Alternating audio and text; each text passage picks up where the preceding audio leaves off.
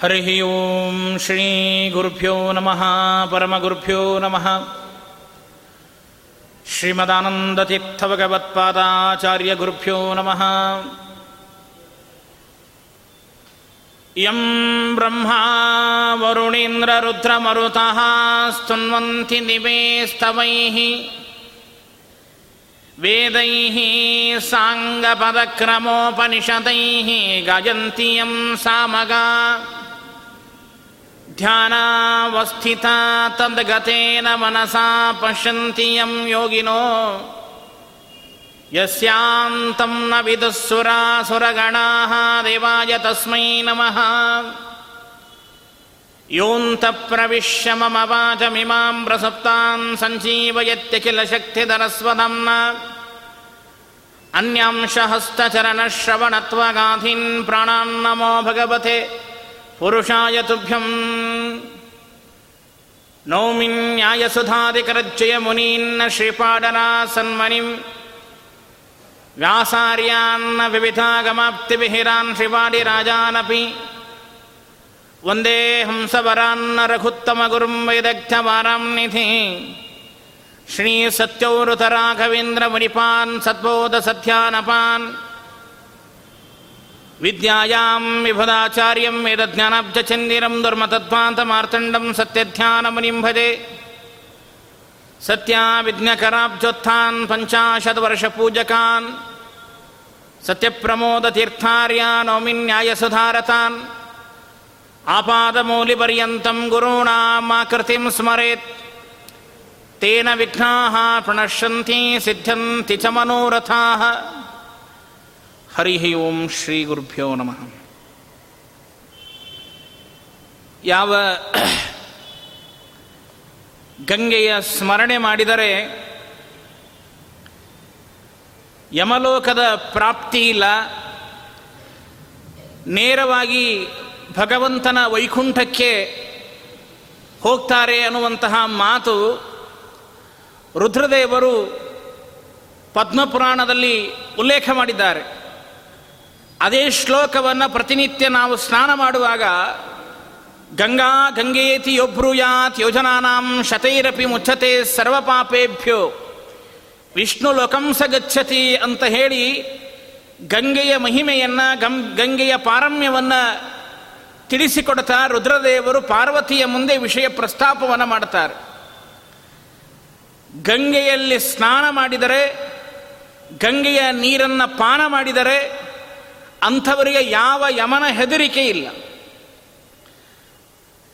ಅದಕ್ಕೆ ಮಹಿಪತಿದಾಸರು ಒಂದು ಕಡೆಗೆ ಬರೀತಾರೆ.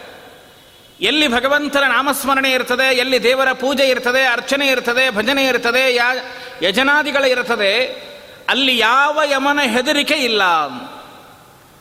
ಆರಮನೆಯಲ್ಲಿ ತುಳಸಿ ವೃಂದಾವನದಿ ಸಾಲಿಗ್ರಾಮವು ಚಾರುದ್ವಾದಶ ನಾಮ ಹರಿಚಕ್ರಾಂಕಿತದ ಶುಭಕಾಯವು ಮೀರದೆವ ಹರಿ ದಿನದ ಋತದಲ್ಲಿ ನೆನೆವನಾವನರೋತ್ತಮ.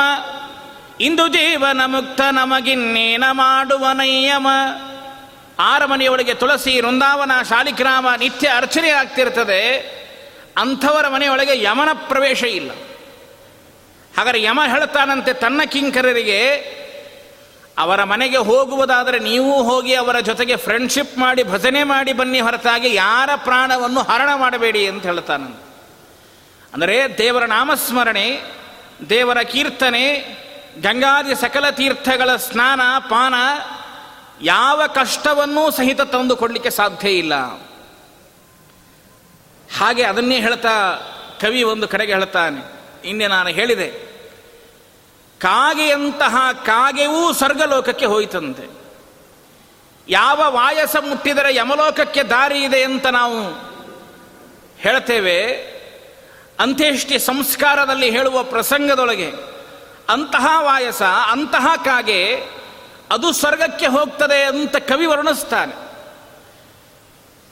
ಯದಂತಹ ಕೇಲಂತೋ ಬಹುಲ ಸರ ಬಹುಲತರ ಸಂತೋಷ ಭರಿತಾ ನ ಕಾಕಾ ನಾಕಾಧೀಶ್ವರ ನಗನ ಸಾಕಾಂಕ್ಷ ಮನಸಃ ನಿವಾಸಲ್ಲೋಕಾನಂ ಜನಿಮರಣ ಶೋಕಾಪಹರಣಂ ತದೇ ತತ್ತೇ ತೀನಂ ಶಮ ಶಮನ ಧೀನಂ ಭವತುನಃ ಯದಂತಹ ಖೇಲಂತೋ ಬಹುಲತರ ಸಂತೋಷ ಭರಿತಾ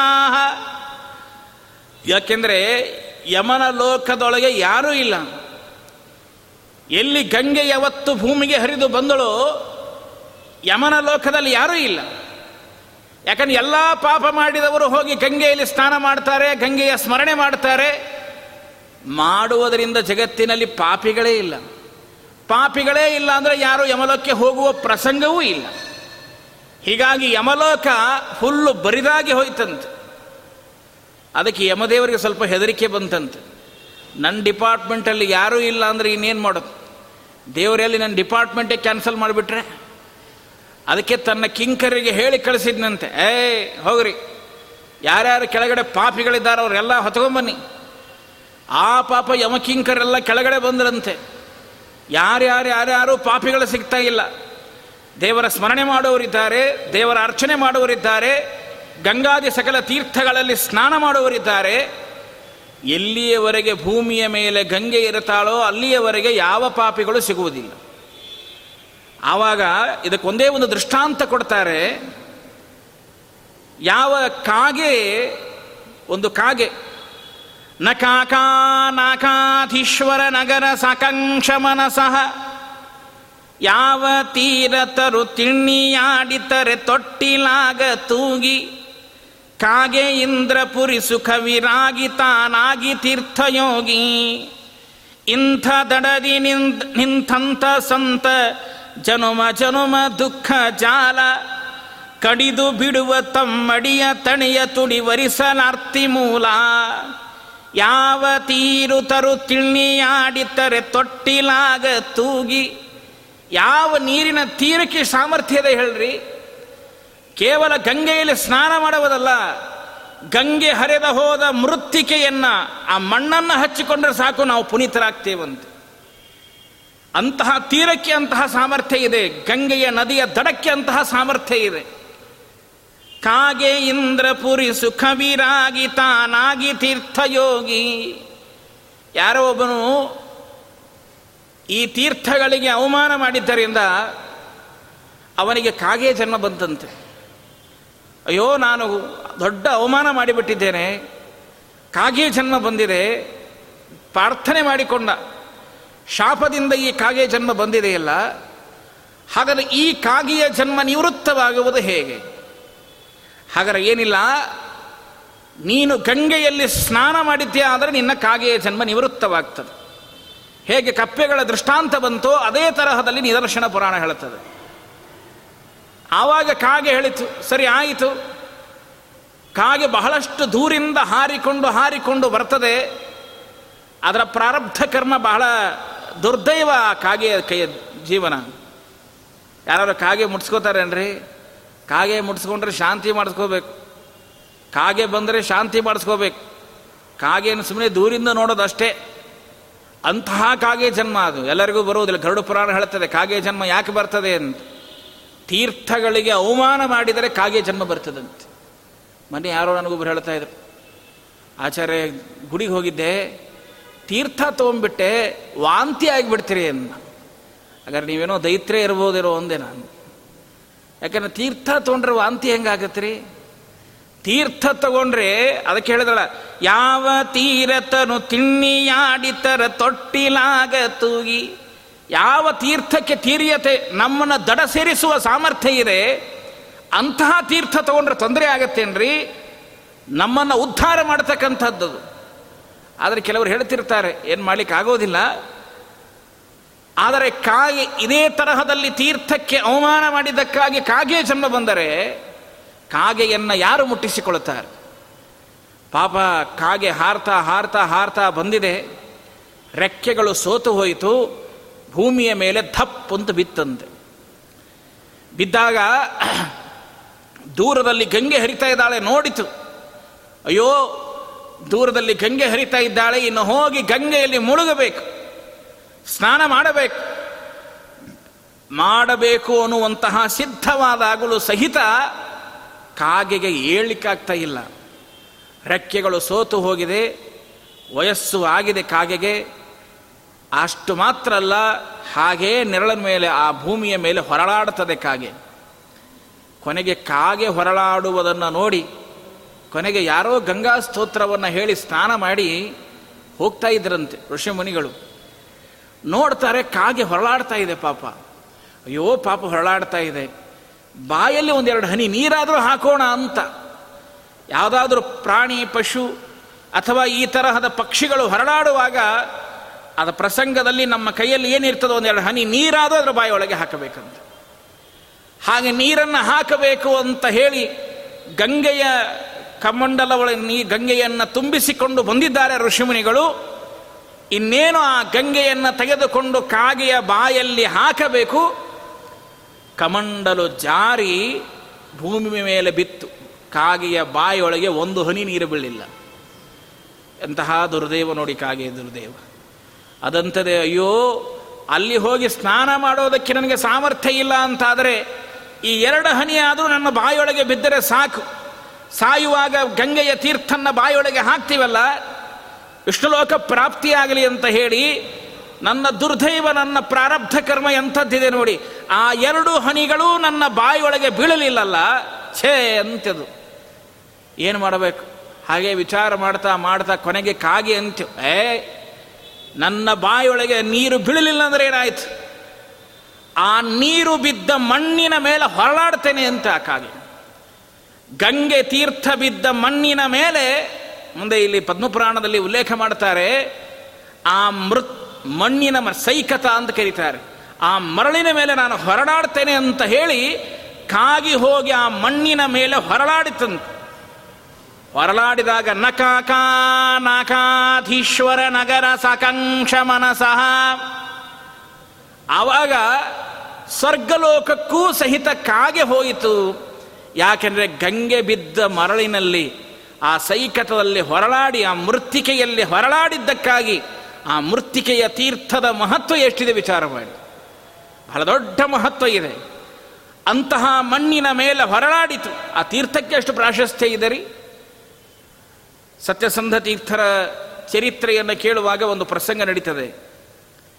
ಏನು ಅಂದರೆ, ಸಂಚಾರ ಮಾಡ್ತಾ ಅವರು ಸೊಲ್ಲಾಪುರ ಗ್ರಾಮಕ್ಕೆ ಹೋಗಿ, ಸೊಲ್ಲಾಪುರ ಊರಿಗೆ ಹೋಗಿದ್ದರು ಅಲ್ಲಿ ಪೂಜೆ ಮಾಡಿಕೊಂಡು ಒಂದು ಸಾರಿ ಒಬ್ಬ ಶಿಷ್ಯ ಬಂದ ಹೇಳಿದ, ಸ್ವಾಮಿ, ಸೊಲ್ಲಾಪುರಕ್ಕೆ ಬಂದಿದ್ದೇವೆ. ಇಲ್ಲೇ ತುಳಜಾಪುರದ ಅಂಬಾ ಭವಾನಿ, ನಮ್ಮ ಮನೆ ಕುಲದೇವತ.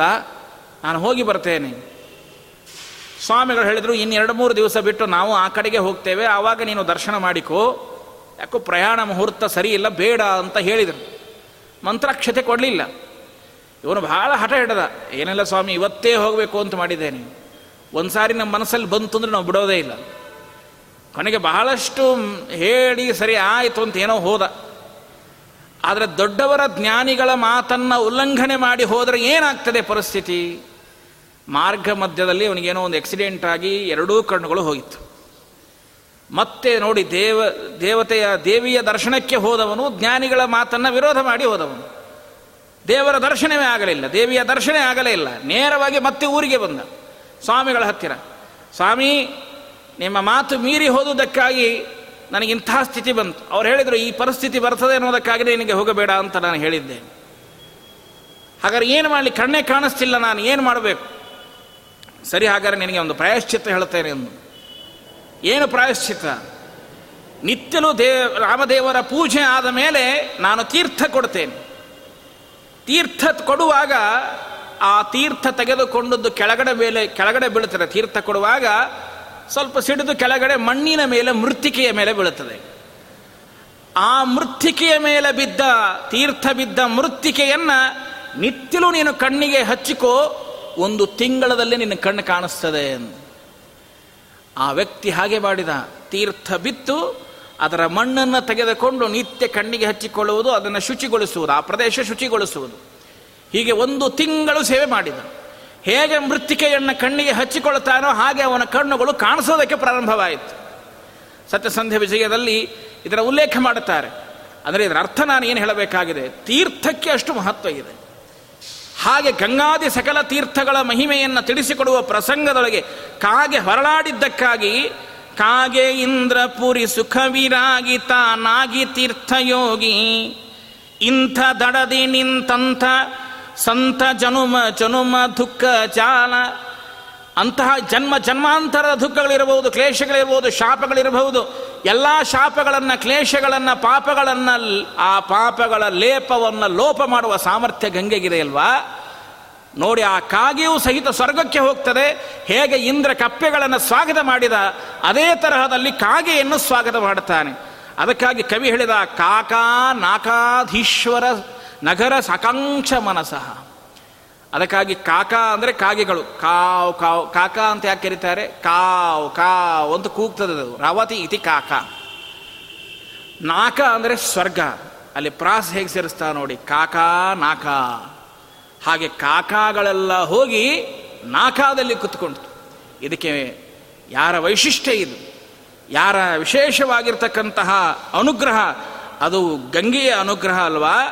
ಇಂಥ ದಡದಿ ನಿಂತಂಥ ಸಂತ ಜನುಮ ಜನುಮ ದುಃಖ ಜಾಲ ಕಡಿದು ಬಿಡುವ ತಮ್ಮಡಿಯ ತಡೆಯ ತುಡಿ ವರಿಸಲಾರ್ಥಿ ಮೂಲ. ಅಂತಹ ಸಾಮರ್ಥ್ಯ ನಿನ್ನಲ್ಲಿದೆಯಲ್ಲಮ್ಮ? ಹಾಗಾದ್ರೆ ನಿನ್ನ ಹತ್ತಿರ ಬಂದು ನಾವೇನೇ ಮಾಡಲಿ? ನಾವು ಗಂಗಾದಿ ಸಕಲ ತೀರ್ಥಗಳಿಗೆ ಹೋಗ್ತೇವೆ. ಯಾವ ಹೋಗಿ ಕಾಶಿಗೆ ಹೋಗಿ, ಬದ್ರಿಕಾಶ್ರಮಕ್ಕೆ ಹೋಗಿ, ಹರಿದ್ವಾರಕ್ಕೆ ಹೋಗಿ, ಆ ಗಂಗೆಯ ಸನ್ನಿಧಾನದಲ್ಲಿ ಕುಳಿತುಕೊಂಡರೆ ನಮ್ಮ ಮನೆ ಮಠ, ಹೆಂಡತಿ, ಮಕ್ಕಳು, ಸಂಸಾರ, ಬಂಧು, ಬಳಗ, ಗಂಡ, ಯಾವುದು ನೆನಪಾಗುವುದಿಲ್ಲರಿ. ಅಲ್ಲೇ ನಾವು ತಲ್ಲೀನರಾಗಿ ಬಿಟ್ಟಿರುತ್ತೇವೆ ಎಂಥ ರಮ್ಯವಾದ ಪರಿಸರ ಅದು. ಭಗವಂತನ ಜನ್ಮಾದ್ಯಸ್ಯ ಯಥೋನ್ವಯಾದಿತರತಃ ಅರ್ಥೇಶು ಅಭಿಜ್ಞಸ್ವರಾಟ್ ಎಂತಹ ದೇವರ ಸೃಷ್ಟಿ ಇದು. ಎಷ್ಟು ಪ್ರಕೃತಿಯ ರಮ್ಯ ಸೊಬಗನ ನೋಡ್ತಾ ಇದ್ರೆ ಆನಂದ ಇಲ್ಲೇ ಕುಳಿತುಕೊಳ್ಳಬೇಕು ಅಂತ ಅನಿಸ್ತದೆ ಮನಸ್ಸಿಗೆ ನೆಮ್ಮದಿಯನ್ನು ಕೊಡುತ್ತದೆ ಪ್ರಹ್ಲಾದರಾಜರು ಅದಕ್ಕೆ ಹೇಳ್ತಾರೆ ವನಂಗತೋ ಯದ್ಧರಿಮಾಶ್ರಯೇತ ಆರು ತಿಂಗಳಿಗೊಮ್ಮಾದರೂ ಹೋಗಿ ತೀರ್ಥ ಸ್ನಾನ ಮಾಡಿ ಬನ್ನಿ. ಆ ಭಗವಂತನ ಪ್ರಕೃತಿಯ ಸೊಬಗನ್ನು ನೋಡಿ, ಆ ತೀರ್ಥಗಳ ಮಹತ್ವವನ್ನು ನೋಡಿ, ಆ ತೀರ್ಥಗಳಲ್ಲಿ ಸ್ನಾನ ಮಾಡಿ, ನಿಮ್ಮ ದೇಹವನ್ನು ಪಾವನವನ್ನಾಗಿ ಮಾಡಿಕೊಳ್ಳಿ ಅಂತ ಪ್ರಹ್ಲಾದರಾಜರು ಭಾಗವತದಲ್ಲಿ ನಮಗೆ ಸಂದೇಶವನ್ನು ಕೊಟ್ಟಿದ್ದಾರೆ.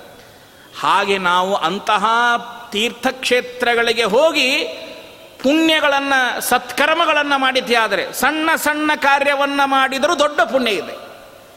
ತೀರ್ಥಕ್ಷೇತ್ರಗಳಿಗೆ ಹೋದಾಗ ನಮಗೆ ಒಂದು ಪರಿಕಲ್ಪನೆ ಇಲ್ಲ. ತೀರ್ಥಕ್ಷೇತ್ರಗಳಿಗೆ ಹೋದಾಗ ನಾವು ಏನು ಮಾಡಬೇಕು? ಕೆಲವರೆಲ್ಲ ನಾವು ತೀರ್ಥಕ್ಷೇತ್ರಗಳಿಗೆ ಹೋಗ್ತೇವೆ. ತೀರ್ಥಗಳಲ್ಲಿ ಸ್ನಾನ ಮಾಡುವುದಲ್ಲ, ತೀರ್ಥವನ್ನೂ ಪ್ರೋಕ್ಷಣೆ ಮಾಡಿಕೊಳ್ಳುವುದಿಲ್ಲ. ಸ್ವಾಮಿ ತಿರುಪತಿಗೆ ಹೋಗ್ತೇವೆ. ಸ್ವಾಮಿ ಪುಷ್ಕರಣಿ ತೀರ್ಥದ ಮಹತ್ವ ಗೊತ್ತುಂಟ. ಸಾಕ್ಷಾತ್ ಸರಸ್ವತಿಯ ಸ್ವಾಮಿ ಪುಷ್ಕರಣಿ ತೀರ್ಥವಾಗಿರ್ತಕ್ಕಂಥದ್ದು. ಸಮಸ್ತ ದೇವತೆಗಳ ಬಂದು ಸ್ನಾನ ಮಾಡುತ್ತಾರೆ ಸ್ವಾಮಿ ಪುಷ್ಕರಣಿ ತೀರ್ಥದಲ್ಲಿ. ಭಗವ ಎಲ್ಲ ತೀರ್ಥಗಳಿಗೆ ಸನ್ನಿಧಾನ ಸ್ವಾಮಿ ಪುಷ್ಕರಣಿ ತೀರ್ಥ. ಅಂತಹ ತೀರ್ಥಕ್ಕೆ ಹೋಗಿ ತೀರ್ಥದಲ್ಲಿ ಸ್ನಾನ ಮಾಡಬೇಕು. ಸರಿ, ಸ್ನಾನ ಮಾಡಲಿಕ್ಕೆ ಆಗಲಿಲ್ಲಲ್ಲೋ? ಸರಿ, ಆಯಿತು, ಅಲ್ಲಿ ಹೋಗಿ ಅದನ್ನು ನಮಸ್ಕಾರ ಮಾಡಿ ಆ ತೀರ್ಥವನ್ನಾದರೂ ಪ್ರೋಕ್ಷಣೆ ಮಾಡಿಕೊಳ್ಳಬೇಕಲ್ಲ? ಪ್ರೋಕ್ಷಣೆಯೂ ಮಾಡಿಕೊಳ್ಳುವುದಿಲ್ಲ. ಸುಮ್ಮನೆ ಹೋಗ್ತೇವೆ ನಮ್ಮ ಥರ ಯಾವುದೋ ಒಂದು ಲಾಜಿಂಗಲ್ಲಿ ಇಳ್ಕೊಳ್ಳೋದು, ಏನೋ ದೇವರ ದರ್ಶನ ಮಾಡಬೇಕು ಎಂದು ದರ್ಶನ ಮಾಡೋದು, ಎಲ್ಲ ಊಟ ಮಾಡೋದು, ಬಂದುಬಿಡೋದು. ತೀರ್ಥಕ್ಷೇತ್ರಗಳಿಗೆ ಹೀಗೆ ಹೋಗುವುದು ತೀರ್ಥಕ್ಷೇತ್ರವಲ್ಲ. ತೀರ್ಥಯಾತ್ರೆಯೂ ಅಲ್ಲ. ತೀರ್ಥಯಾತ್ರೆಗೆ ಹೋಗಬೇಕಾದರೆ ಕೆಲವೊಂದನ್ನು ತ್ಯಾಗ ಮಾಡಬೇಕು. ಗಂಗಾ ಯಾತ್ರಾಸು ವರ್ಜೆಯೇ ಅದನ್ನು ಪದ್ಮಪುರಾಣ ಹೇಳ್ತಾರೆ, ಯಾವ ಯಾವುದನ್ನು ವರ್ಜನೆ ಮಾಡಬೇಕು ಎಂಬುದನ್ನು ಹೇಳಿದ್ದಾರೆ. ಹಾಗಾದರೆ ನೀವು ಅಲ್ಲಿ ಮಾಡಿದ್ದಕ್ಕಾಗಿ ಏನು ಪುಣ್ಯ ಬರುತ್ತದೆ ಅನ್ನುವಂತಹ ಮಾತನ್ನು ಹೇಳ್ತಾರೆ. ಮಹಾಧಾನೈರ ಧ್ಯಾನೈ ಬಹುವಿಧ ವಿತಾನೈರಪೀಚಯತ್ನ ಲಭ್ಯಂ ನ ಘೋರಾಭಿ ಸುವಿಮಲ ತಪೋ ರಾಶಿಭಿರಪಿ ಅಚಿಂತ್ಯದ ತದ ವಿಷ್ಣೋ ಪದಮಖಿಲ ಸಾಧಾರಣತಯ ದದಾನ ಕೇನಾಸಿ ತ್ವಮಿಹ ತುಲನಿಯ ಕಥಯನಃ ಮಹಾದಾನೈ ಧ್ಯಾನೈ ಬಹುವಿಧ ವಿತಾನೈರಪೀಚಯತ್. ಗಂಗೆಯ ಸಕಲ ತೀರ್ಥಗಳ ಸನ್ನಿಧಾನಕ್ಕೆ ಹೋಗಿ ಧ್ಯಾನವನ್ನೇ ಮಾಡಿ, ದಾನವನ್ನೇ ಮಾಡಿ, ದೇವರ ಪೂಜೆ ಮಾಡಿ, ಅರ್ಚನೆ ಮಾಡಿ, ಮನನ ಮಾಡಿ, ಜಿಜ್ಞಾಸ ಮಾಡಿ, ಚಿಂತನೆ ಮಾಡಿ, ಪ್ರದಕ್ಷಿಣೆಯನ್ನು ಮಾಡಿ ಶ್ರಾದ್ದಾದಿ ಕ್ರಮಗಳನ್ನು ಮಾಡಿ ಎಲ್ಲದಕ್ಕೂ ಪುಣ್ಯ ಉಂಟು. ಯಾಕಂದರೆ ಯಾಕೆ ಪರೀಕ್ಷಿತ ಮಹಾರಾಜ ಎಲ್ಲ ಬಿಟ್ಟು ಗಂಗೆಯ ಹತ್ತಿರ ಬಂದು ನಿರಸನ ಉಪವಾಸಕ್ಕೆ ಕುಳಿತುಕೊಂಡ. ಆ ಗಂಗೆಯ ಹತ್ತಿರ ಕುಳಿತುಕೊಂಡು ಭಾಗವತ ಶ್ರವಣ ಮಾಡಿದರೆ ನೇರವಾಗಿ ಮೋಕ್ಷ. ಗಂಗಾ ಸ್ಮರಣೆ ಮಾಡಿದರೆ ಮೋಕ್ಷ ಅಂತ ಹೇಳುತ್ತಾರೆ. ಅನೇಕ ಸ್ವರ್ಗಾದಿ ಸುಖಗಳು ಅನುಭವಿಸ್ತಾರೆ ಅಂತ ಹೇಳುತ್ತಾರೆ. ಅಂತಹ ಗಂಗೆಯ ಸನ್ನಿಧಾನದಲ್ಲಿ ಕುಳಿತು ನಾವು ಉತ್ತಮವಾದ ಸತ್ಕರ್ಮಗಳನ್ನು ಮಾಡಿದರೆ ಎಂತಹ ಪುಣ್ಯ ಸಿಗಲಿಕ್ಕಿಲ್ಲ ವಿಚಾರ ಮಾಡಿ. ಅದನ್ನೇ ಹೇಳ್ತಾರೆ ಧ್ಯಾನ, ದಾನ, ಹರಿಗಾನ, ಮನನ ಪೂಜನಕ್ಕೆ ಭಜನ, ಯಜನ. ಜಪಕ್ಕೆ ಹತ್ತು ತಪ, ತಪಕ್ಕೆ ಸಿಗದ ಪದ ಮಿತ್ತ ಸರ್ವಸೃಜನ. ನೀರಿ ನೀರಿಗುಂಟು, ವೈಕುಂಠ ಕೆಲ್ಲ ಉತ್ಕಂಠಿ ತುಂಟ ಶುಂಠ. ಒಯ್ಯಬಲ್ಲ ನಿನಗಿಲ್ಲ, ಇಲ್ಲ, ದೃಷ್ಟಾಂತ ಕವಿಯ ಕುಂಠ. ಧ್ಯಾನವನ್ನೇ ಮಾಡ್ರಿ, ದಾನವನ್ನೇ ಮಾಡ್ರಿ, ಭಗವಂತರ ಗಾನವನ್ನ ಮಾಡ್ರಿ. ಮನನವನ್ನು ಮಾಡಿ, ಅರ್ಚನೆಯನ್ನು ಮಾಡಿ, ಭಜನೆಯನ್ನು ಮಾಡಿ ಯಜ್ಞ ಯಾಗಾದಿಗಳನ್ನು ಮಾಡಿರಿ ಅಷ್ಟು ಮಾತ್ರ ಅಲ್ಲ ಜಪತಪಾದಿಗಳನ್ನು ಮಾಡಿರಿ ತೀರ್ಥಕ್ಷೇತ್ರಗಳಿಗೆ ಹೋದಾಗ. ಆ ಗಂಗೆಯ ಸನ್ನಿಧಾನದಲ್ಲಿ ಇದನ್ನು ಮಾಡಿದರೆ ನೀರಿಗುಂಟು ವೈಕುಂಠ ಕೆಲ್ಲವುತ್ ಕಂಠಿ ತುಂಟ ಶುಂಠ. ಶುಂಠ ಅಂದರೆ ನಮ್ಮ ಪಾಪಗಳು, ಅನೇಕ ತರಹದ ಕ್ಲೇಶಗಳು. ಅಂತಹ ನಮ್ಮ ಕ್ಲೇಶಗಳನ್ನು ಪರಿಹಾರ ಮಾಡಿ ನೇರವಾಗಿ ವೈಕುಂಠಕ್ಕೆ ಹೋಗುವಂತಹ ಅನುಗ್ರಹ ಮಾಡುವುದು ಗಂಗೆ. ಯಾಕೆ ಗೊತ್ತಾ? ಯಾವ ನೀರಿಗೊಂಟ ಹೋದರೆ ವೈಕುಂಠ ಸಿಗ್ತದೆ? ಆ ಗಂಗೆಯನ್ನು ಹಿಡಿದುಕೊಂಡು ಹೋದರೆ ನೈಕುಂಠಕ್ಕೆ ಸಿಗುತ್ತದಂತೆ. ಯಾಕೆ ಗೊತ್ತಾ?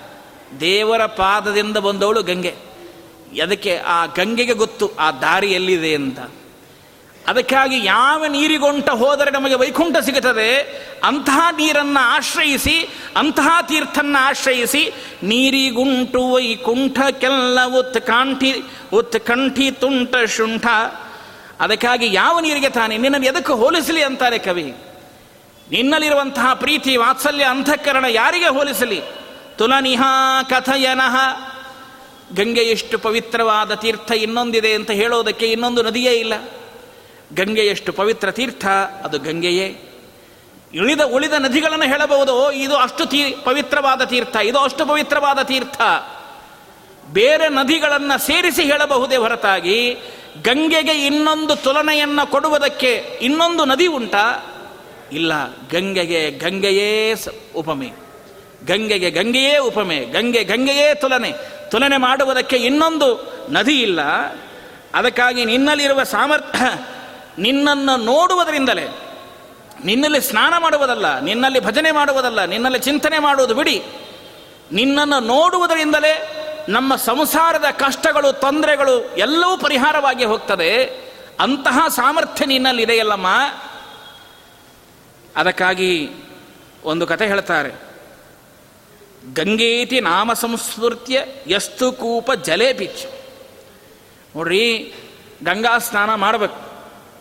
ಅಲ್ರಿ ಆಚಾರ್ಯ ಎಲ್ಲೂ ಉತ್ತರ ಭಾರತ, ಅಲ್ಲೆಲ್ಲ ಗಂಗಾ ಹರ್ಕೊಂಬಂದಾಳ ನಾವು ಅಲ್ಲಿ ಹೋಗಿ ನಿತ್ಯ ಸ್ನಾನ ಮಾಡ್ಲಿಕ್ಕಾಗ್ತದೆ? ಆಯ್ತು ನಿಮ್ಮ ಮನೆಯೊಳಗಾದರೂ ಸಹಿತ ನಮ್ಮ ಕಾರ್ಪೊರೇಷನ್ ನೀರೋರೆ ಕಾವೇರಿ ನೀರೇ ಬಿಟ್ಟಿರಲಿ. ಕಾವೇರಿ ತೀರ್ಥ ಗಂಗೆಯ ಸನ್ನಿಧಾನ ಇದೆ. ಗಂಗಾ ಗಂಗೇತಿ ಒಬ್ರುಯಾತ್ ಯೋಜನಾನಾಂ ಶತೈರಪಿ, ಗಂಗೆಯ ಸ್ಮರಣೆ ಮಾಡಿ. ನಾವು ನಮ್ಮ ಮನೆಗೆ ಕಾರ್ಪೊರೇಷನ್ ನೀರು ಬಿಟ್ಟರೂ ಸಹಿತ ಅಲ್ಲಿ ಗಂಗೆಯ ಸನ್ನಿಧಾನ ಬರ್ತದೆ. ಅದನ್ನೇ ಸ್ನಾನ ಮಾಡಿ. ಯಾಕೆಂದರೆ ಗಂಗೇತಿ ನಾಮ ಸಂಸ್ಕೃತ್ಯ ಎಷ್ಟು ಕೂಪ ಜಲೇಪಿಚ್ ಬೋರ್ವೆಲ್ ನೀರ, ಸರಿ, ಅಲ್ಲಿ ಗಂಗೆಯ ಸನ್ನಿಧಾನ ಇದೆ, ಗಂಗೆಯ ಸ್ಮರಣೆ ಮಾಡಿ, ಗಂಗೆಯ ಸನ್ನಿಧಾನ ಬರುತ್ತದೆ. ಮನೆಯಲ್ಲಿ ಬಾವಿ ಇದೆಯಾ? ಸರಿ, ಗಂಗೆಯ ಸ್ಮರಣೆ ಮಾಡಿ, ಆ ಬಾವಿಯಲ್ಲೂ ಗಂಗೆಯ ಸನ್ನಿಧಾನ ಬರುತ್ತೆ. ಕರೋತಿ ಮಾನವ ಸ್ನಾನಂ, ಗಂಗಾ ಸ್ನಾನಂ ಫಲಂ ಲಭೇತ್. ಪದ್ಮಪುರಾಣ ಹೇಳ್ತಾರೆ. ಹಾಗೆ ಗಂಗೆಯ ಸ್ಮರಣೆಯನ್ನು ಮಾಡಿ ನಮ್ಮ ಮನೆಯಲ್ಲಿರುವ ಕಾರ್ಪೊರೇಷನ್ ನೀರಿರಬಹುದು, ಬೋರ್ವೆಲ್ ನೀರಿರಬಹುದು, ಬಾವಿ ನೀರಿರಬಹುದು, ಅಥವಾ ಸಿಂಟೆಕ್ಸ್, ಅಥವಾ ಯಾವುದೋ ಟ್ಯಾಂಕ್ ನೀರಿರಬಹುದು. ಅಲ್ಲಿ ಗಂಗೆಯ ಸ್ಮರಣೆಯನ್ನು ಮಾಡಿ, ಸ್ನಾನ ಮಾಡಿ, ಗಂಗಾ ಸ್ನಾನ ಫಲಂ ಲಭೇತ್. ಗಂಗಾ ಸ್ನಾನದ ಫಲವು ನಮಗೆ ಪ್ರಾಪ್ತವಾಗ್ತದೆ, ಇದರಲ್ಲಿ ಸಂಶಯ ಪಟ್ಟುಕೊಳ್ಳಬೇಡಿ. ರತ್ನಾಕರ ರತ್ನಾಕರ ಅಂತ ಹೇಳಿ ಅವ ವಣಿಜ. ಅವನೇನು ಮಾಡಿದ? ಒಂದು ಸಾರಿ ಅವರು ಸಾಕಷ್ಟು ವ್ಯಾಪಾರಸ್ಥ. ತನ್ನ ವ್ಯಾಪಾರದಲ್ಲಿ ಕೆಲವು ಲೋಭತನ ಇರುತ್ತದೆ ಇರುತ್ತದೆ. ಕೆಲವು ಒಳ್ಳೆಯ ಕರ್ಮಗಳನ್ನು ಮಾಡಿದ, ಇನ್ನು ಕೆಲವು ಕೆಟ್ಟ ಕರ್ಮಗಳನ್ನು ಮಾಡಿದ್ದ. ಹೀಗಾಗಿ ಕೊನೆಯ ಸಂದರ್ಭದಲ್ಲಿ ಏನಾಯಿತು ಅಂದರೆ, ಅವನು ತೀರಿಕೊಳ್ಳುವಂತಹ ಪ್ರಸಂಗದೊಳಗೆ ಅವನ ಮಕ್ಕಳು ಬಂದು ಅವನ ಬಾಯಿಯೊಳಗೆ ಗಂಗೋದಕವನ್ನು ಹಾಕ್ತಾರೆ. ಸಾಯುವಾಗ ಅವನಿಗೆ ಹೇಳ್ತಾರೆ, ನೀನು ಹೇಗಾರು ಜೀವ ಬಿಡ್ತಾ ಇದೆಯಲ್ಲ? ನಿನ್ನ ಕೊನೆಯ ಆಸೆಯನ್ನು ನಾವು ಈಡೇರಿಸ್ತೇವೆ. ಆದರೆ ನಮ್ಮೊಂದು ಆಸೆ ಇದೆ, ನೀನು ಸಾಯುವಾಗ ಗಂಗೆಯ ಸ್ಮರಣೆ ಮಾಡಿ ಸಾಯು. ಸರಿ, ಆಯಿತು ಅಂತ ಆ ತಂದೆಯ ಬಾಯಿಂದ ಮೂರು ಸಾರಿ ಗಂಗಾ ಗಂಗಾ ಗಂಗಾ ಅಂತ ಹೇಳಿಸಿ, ದೇವರ ನಾಮಸ್ಮರಣೆಯನ್ನು ಮಾಡಿಸಿ, ಆ ತಂದೆಯ ಪ್ರಾಣ ಹೋಗಿದೆ. ಹೋದಾಗ ಅಲ್ಲಿ ಏನಾಯಿತು ಅಂದರೆ ವಿಷ್ಣು ದೂತರು ಬರ್ತಾರೆ ಯಮದೂತರು ಬರ್ತಾರೆ. ಇವರೆಲ್ಲರೂ ಬರ್ತಾರೆ. ವಿಷ್ಣು ದೂತರೆಲ್ಲ ಬಂದು ಏನು ಹೇಳ್ತಾರೆ? ಏ, ಇಲ್ಲ, ಇವನು ಬಹಳ ಪಾಪ ಮಾಡಿದ್ದಾನೆ. ಹೀಗಾಗಿ ಇವನನ್ನು ನಾವು ಎಲ್ಲಿ ಕರ್ಕೊಂಡು ಹೋಗ್ತೇವೆ? ವಿಷ್ಣು ದೂತರು ಬಂದು ಹೇಳ್ತಾರೆ, ಇವನು ಒಳ್ಳೆ ಪುಣ್ಯವನ್ನು ಮಾಡಿದ್ದಾನೆ, ಹೀಗಾಗಿ ನಾವು ಇವನನ್ನು ವೈಕುಂಠಕ್ಕೆ ಕರ್ಕೊಂಡು ಹೋಗ್ತೇವೆ. ಯಮದೂತರು ಬಂದು ಹೇಳ್ತಾರೆ ಇವನು ಬಹಳಷ್ಟು ಪಾಪವನ್ನು ಮಾಡಿದ್ದಾನೆ, ಹೀಗಾಗಿ ಇವನನ್ನು ನರಕಕ್ಕೆ ಕರೆದುಕೊಂಡು ಹೋಗ್ತೇವೆ. ಯಾವ ಅಜಾಮಣನ ಕಥೆಯನ್ನು ಭಾಗವತದಲ್ಲಿ ಕೇಳುತ್ತೀರಿ, ಅದೇ ಕಥೆಯನ್ನು ಪದ್ಮಪುರಾಣ ಇಲ್ಲಿ ಉಲ್ಲೇಖ ಮಾಡುತ್ತದೆ. ಅದನ್ನೇ ಕವಿ ಇಲ್ಲಿ ಹೇಳ್ತಾನೆ ಬಹಳ ಸುಂದರವಾಗಿ, ಅವನ ಶ್ಲೋಕಕ್ಕೆ ಅನ್ವಯ ಮಾಡಬಹುದು. ವಿಲೀನೋ ವೈವಸ್ವತ ನಗರ ಕೋಲಾಹಲ ಭರಹ. ಗತಾ ದೂತಾ ದೂರಂ ಕ್ವಚಿದಪಿ ಪರೇ ತಾನ್ನ ಮೃಗಯಿತು ವಿಮಾನಾನಾಂ ವ್ರಾತೋ ವಿದಲಯತಿ ವಿತೀರ್ಷ ವಿಶತಾಂ ಕಥಾತೆ ಕಲ್ಯಾಣಿ ಯದವತಿ ಮಹಿಮಂಡಲ ಮಗಾತ್ ವಿಲೀನೋ ವೈವಸ್ವತ ನಗರ ಕೋಲಾಹಲ ಭರಹ ಸಾವಿನೂರು ಸಂತೆಯಲಿ ಸೊಲ್ಲು ಗುಲ್ಲಿಲ್ಲ ಎಲ್ಲ ಶಾಂತ ಯಮನ ದೂತಗಣ ಹೆಣಗಳಲಸಿ ಓಡಿದನು ದಿಗ ದಿಗಂತ ದೇವಪುರಿಯ ಹಿರಿದಾರಿ ಬಿರಿಯುತ್ತಿದೆ ಬಹು ವಿಮಾನ ಎರಗಿ. ಮಾತೆ ನಿನ್ನ ಕತೆ ಮಹಿಮೆ ಮಾತು ಮೇದಿನಿಯಲಿರುವವರೆಗೆ ಸಾವಿನೂರು ಸಂತೆಯಲಿ ವೈವಶ್ವತ ನಗರ ಅಂದರೆ ಅದು ಯಮಪಟ್ಟಣ. ಅದಕ್ಕೆ ನಮ್ಮ ಪೂಜ್ಯ ಪಂಡರಿನಾಥಾಚಾರ್ಯ ಕನ್ನಡದಲ್ಲಿ ಏನು ಮಾಡಿದ್ದಾರೆ ಅಂದರೆ ಸಾವಿನೂರು ಅಂತ. ಸಾವಿನೂರು ಅಂದರೆ ಸಾಯು ಊರು ಅದು ಯಮಲೋಕ ಅಂತ ಅರ್ಥ. ಹಾಗಾದ್ರೆ ಯಮಲೋಕದಲ್ಲಿ ಗಂಗೆ ಬರೋಕ್ಕಿಂತ ಮುಂಚೆ ಸೊಲ್ಲು ಗುಲ್ಲಿಲ್ಲ. ಏನು ಗಂಗೆ ಬರೋಕ್ಕಿಂತ ಮುಂಚೆ ಭಾರಿ ಕೋಲಾಹಲ. ಯಾಕಂದ್ರೆ ಎಲ್ಲರೂ ಪಾಪ ಮಾಡೋರು ಎಲ್ಲ ಯಮಪಟ್ಟಣಕ್ಕೆ ಹೋಗೋರು. ಹೀಗಾಗಿ ಯಮಲೋಕದ ದಾರಿ ಬಹಳ ದೊಡ್ಡದಿತ್ತಂತೆ. ಎಲ್ಲ ಕಡೆಗೆ ಹೇಗೆ ಟ್ರಾಫಿಕ್ ಜಾಮ್ ಆಗ್ತಾ, ಹಾಗೆ ಯಮಲೋಕಕ್ಕೆ ಫುಲ್ ಟ್ರಾಫಿಕ್ ಯಾಕಂದ್ರೆ ಎಲ್ಲರೂ ಪಾಪಿಗಳೇ. ಆದರೆ ಇವತ್ತೇನಾಗಿದೆ ಗೊತ್ತಾ? ಯಮಲೋಕದಲ್ಲಿ ಒಂದು ಪಿಳ್ಳಿ, ಒಂದು ಜನ ಇಲ್ಲ. ಯಾಕೆ ಗೊತ್ತಾ? ಅದಕ್ಕಾಗಿ ಯಮ ಹೇಳಿದ, ತನ್ನ ದೂತರನ್ನು ಕಳಿಸ್ತಾನೆ, ಗತಾ ದೂತಾ ದೂರಮ್ಮ ಕೊಚದೆಪಿ ಬರೇ ತಾನ್ನ ಮೃಗ ಇತ್ತು ಏ, ಎಲ್ಲರೂ ಹೋಗ್ರಿ. ಭೂಲೋಕಕ್ಕೆ ಹೋಗ್ರಿ, ಯಾರ್ಯಾರ ಪಾಪಿಗಳಿದ್ದಾರೆ ಅವರೆಲ್ಲ ಹೊತ್ಕೊಂಬರ್ರಿ. ಆವಾಗ ಯಮಲೋಕದಲ್ಲಿ ಯಮಲೋಕದಿಂದ ಯಮದೂತರು ಬಂದಿದ್ದಾರೆ. ಆವಾಗ ಪಾಪ ಈ ರತ್ನಾಕರ ವಣಿಕ ಸಿಕ್ಕ ಏ, ಇವರೇನೋ ಪಾಪ ಮಾಡಿದ್ದಾನೆ? ಸರಿ, ಹಾಗಾದ್ರೆ ಇವನ್ನೇ ತಗೊಂಡು ಹೋಗೋಣ. ಆದರೆ ಬಂದು ನೋಡುತ್ತಾರೆ, ವಿಷ್ಣು ದೂತರು ಇದ್ದಾರೆ. ಹೇ, ಯಮ ಯಮ ಯಮ, ಯಮದೂತರು ಕೇಳ್ತಾರೆ, ಇವನು ಪಾಪ ಮಾಡಿದ್ದಾನೆ, ಇವನನ್ನು ನಾವು ಯಮಲೋಕಕ್ಕೆ ಕರ್ಕೊಂಡು ಹೋಗ್ತೀವಿ. ನೀವ್ಯಾಕ್ರಿ ವಿಷ್ಣು ದೂತರು ಇಲ್ಲಿ ಬಂದಿದ್ದೀರಿ? ಆವಾಗ ವಿಷ್ಣು ದೂತರು ಹೇಳ್ತಾರೆ, ಹೌದು, ಏನೋ ಪಾಪ ಮಾಡಿರಬಹುದು, ಇಲ್ಲ ಅಂತಲ್ಲ. ಅದರ ಸಾಯುವಾಗ ಗಂಗೆಯ ಸ್ಮರಣೆ ಮಾಡಿದ್ದಾನೆ, ಗಂಗೆಯ ಪಾನವನ್ನು ಮಾಡಿದ್ದಾರೆ, ದೇವರ ಸ್ಮರಣೆ ಮಾಡಿದ್ದಾನೆ ಗಂಗಾ ಸ್ಮರಣೆ ಮಾಡಿದ್ದಕ್ಕಾಗಿ ಇವನನ್ನು ನಾವು ವಿಷ್ಣುಲೋಕಕ್ಕೆ ಕರ್ಕೊಂಡು ಹೋಗ್ತೇವೆ. ಅದಕ್ಕಾಗಿ ಯಮನ ದೂತಗಣ ಹೆಣಗಳರಿಸಿ ಓಡಿದರು ದಿಗ ದಿಗಂತ ದೇವಪುರಿಯ ಹಿರಿದಾರಿ ಬಿರಿಯುತ್ತಿದೆ ಬಹು ವಿಮಾನ ಎರಗಿ. ಯಾವಾಗ ಗಂಗೆ ಭೂಮಿ ಮೇಲೆ ಬಂದು ಯಮಲೋಕಕ್ಕೆ ಹೋಗುವರೇ ಇಲ್ಲ. ಎಲ್ಲರೂ ದೇವಲೋಕಕ್ಕೆ ಹೋಗೋರು, ಎಲ್ಲರೂ ಸ್ವರ್ಗಕ್ಕೆ ಹೋಗೋರು. ಮೊದಲಿಗೆ ಯಮಲೋಕದಲ್ಲಿ ಟ್ರಾಫಿಕ್ ಇತ್ತು ಫುಲ್ಲು ಈಗ ಯಮಲೋಕದಲ್ಲಿ ಏನೂ ಇಲ್ಲ. ಸಂಡೇ ದಿವಸ ಟ್ರಾಫಿಕ್ ಇರ್ತದೇನ್ರಿ? ಏನೂ ಇರೋದಿಲ್ಲ. ಹಾಗಾಗ್ಬಿಟ್ಟಿದೆ ಯಮಲೋಕಕ್ಕೆ ಯಾರು ಹೋಗೋರೇ ಇಲ್ಲ. ಆದರೆ ದೇವಲೋಕಕ್ಕೆ ಎಷ್ಟು ಜನ ಹೋಗ್ತಾರೆ ಅಂದ್ರೆ ಅಲ್ಲಿ ಫುಲ್ ಟ್ರಾಫಿಕ್ ಆಗಿಬಿಟ್ಟಿದೆ ಇವತ್ತಿನ ದಿವಸ. ಬಹು ವಿಮಾನ ಬೆರಗಿ, ಯಾಕಂದ್ರೆ ಎಲ್ಲರೂ ಗಂಗಾದಿ ಸ್ಮರಣೆ ಮಾಡುವುದು, ಗಂಗೆ ತೀರ್ಥೆಯಲ್ಲಿ ಮುಳುಗುವುದು, ಪುಣ್ಯ ಸಂಪಾದನೆ ಮಾಡುವುದು, ಆ ದೇವಲೋಕಕ್ಕೆ ಹೋಗುವುದು. ಹೀಗಾಗಿ ದೊಡ್ಡ ದಾರಿಯಾಗಿದೆ. ಯಾಕೆ ಗೊತ್ತಾ? ಎಲ್ಲಿಯವರೆಗೆ ಇದು ಇರ್ತದೆ ಅಂದರೆ ಕಥಾತೆ ಕಲ್ಯಾಣಿ ಯದವಧಿ ಮಹಿಮಂಡಲ ಮಗಾತ್. ಮಾತೆ ನಿನ್ನ ಕಥೆ, ಮಹಿಮೆ ಮಾತು ಮೇದಿನಿಯಲ್ಲಿರುವವರೆಗೆ, ಈ ಮೇದಿನಿ, ಈ ಭೂಮಿ, ಈ ಧರಣಿಯೊಳಗೆ ಎಲ್ಲಿಯವರೆಗೆ ನಿನ್ನ ಮಹಿಮೆ ಇರುತ್ತದೆ? ಎಲ್ಲಿವರೆಗೆ ನೀನು ಹರಿತಿಯಲ್ಲ? ಎಲ್ಲಿಯವರೆಗೆ ಜನ ನಿನ್ನ ಸ್ಮರಣೆ ಮಾಡ್ತಾರೆ ನಿನ್ನ ಪಾನ ಮಾಡಿ? ಯಾರಿಗೂ ಯಮಲೋಕದ ಭಯವೇ ಇಲ್ಲ ಅಂತ. ದೇವರ ಸ್ಮರಣೆ ಮಾಡಿದರೆ ಗಂಗಾದಿ ಸಕಲ ತೀರ್ಥಗಳ ಸ್ಮರಣೆ ಮಾಡಿದರೆ ನಮ್ಮ ತಪಸ್ಸು, ನಮ್ಮ ಜ್ಞಾನ ಯಾವ ಯಮಕಿಂಕರು ನಮ್ಮ ಮನೆಯೊಳಗೆ ಪ್ರವೇಶ ಮಾಡೋದಿಲ್ಲಂತ್ರಿ? ಸುಮ್ಮನೆ ಆಚಾರ್ಯ ಏನೋ ಹರಟೆ ಹೊಡಿತಾರೆ ಅಂತ ತಿಳ್ಕೋಬೇಡಿ. ಇದಕ್ಕೆಲ್ಲ ಇತಿಹಾಸದ ಕಥೆಗಳಿದೆ. ಯಾರೂ ನಮ್ಮೊಳಗೆ ಬರ, ಬರಲಿಕ್ಕೆ ಸಾಧ್ಯ ಇಲ್ಲ. ಇಂದು ಜೀವನ ಮುಕ್ತ ನಮಗಿನ್ನೇನ ಮಾಡುವ ನಯಮ? ಒಂದೇ ಒಂದು ದೃಷ್ಟಾಂತ ಕೊಡ್ತೇನೆ. ಸಾಕ್ಷಾತ್ ಯಾದವಾರ್ಯರ ಶಿಷ್ಯರು ತಮ್ಮನ ಮಗ ಯಾದವಾರ್ಯರ ತಮ್ಮನ ಮಕ್ಕಳು ಶ್ರೀನಿವಾಸ ತೀರ್ಥರು ಅಂತ ಬಹಳ ದೊಡ್ಡ ವಿದ್ವಾಂಸರು, ದೊಡ್ಡ ವ್ಯಾಖ್ಯಾನಕಾರರು. ಅಂತಹ ಶ್ರೀನಿವಾಸ ತೀರ್ಥರು ಅವರಿಗೆ ತೀರ್ಥ ಪದವಿಯನ್ನು ಕೊಟ್ಟವರು ಸಾಕ್ಷಾತ್ ರಾಘವೇಂದ್ರ ತೀರ್ಥ ಶ್ರೀಪಾದಗಳವರು. ಆ ಶ್ರೀನಿವಾಸ ತೀರ್ಥರು ಯಾದವಾರ್ಯರ ಶಿಷ್ಯರು. ಶ್ರೀನಿವಾಸ ತೀರ್ಥರಿಗೆ ಒಂದು ಹೆಣ್ಣು ಮಗು ಇತ್ತು. ಆ ಹೆಣ್ಣು ಮಗು ಪಾಪ ಏನೋ ಸ್ವಲ್ಪ ಅದಕ್ಕೆ ಅನಾರೋಗ್ಯದ ಸಮಸ್ಯೆ. ಬಹಳ ದಿವಸ ಬದುಕುವಂಥದ್ದಲ್ಲ ಮಗು, ಏನೋ ಅನಾರೋಗ್ಯ ಸಮಸ್ಯೆ ಇತ್ತು. ಆದರೆ ಪಾಪ ಯಾವ ಈ ಈ ಲೋಕದಲ್ಲಿ ಅದಕ್ಕೆ ಏನೋ ಪ್ರಜ್ಞೆ ಇದ್ದಿದ್ದಿಲ್ಲ. ಆದರೆ ಪಾಪ ಹೆಣ್ಣು ಮಗು ಪ್ರಾರಬ್ಧ ಕರ್ಮ ಹುಟ್ಟಿದೆ.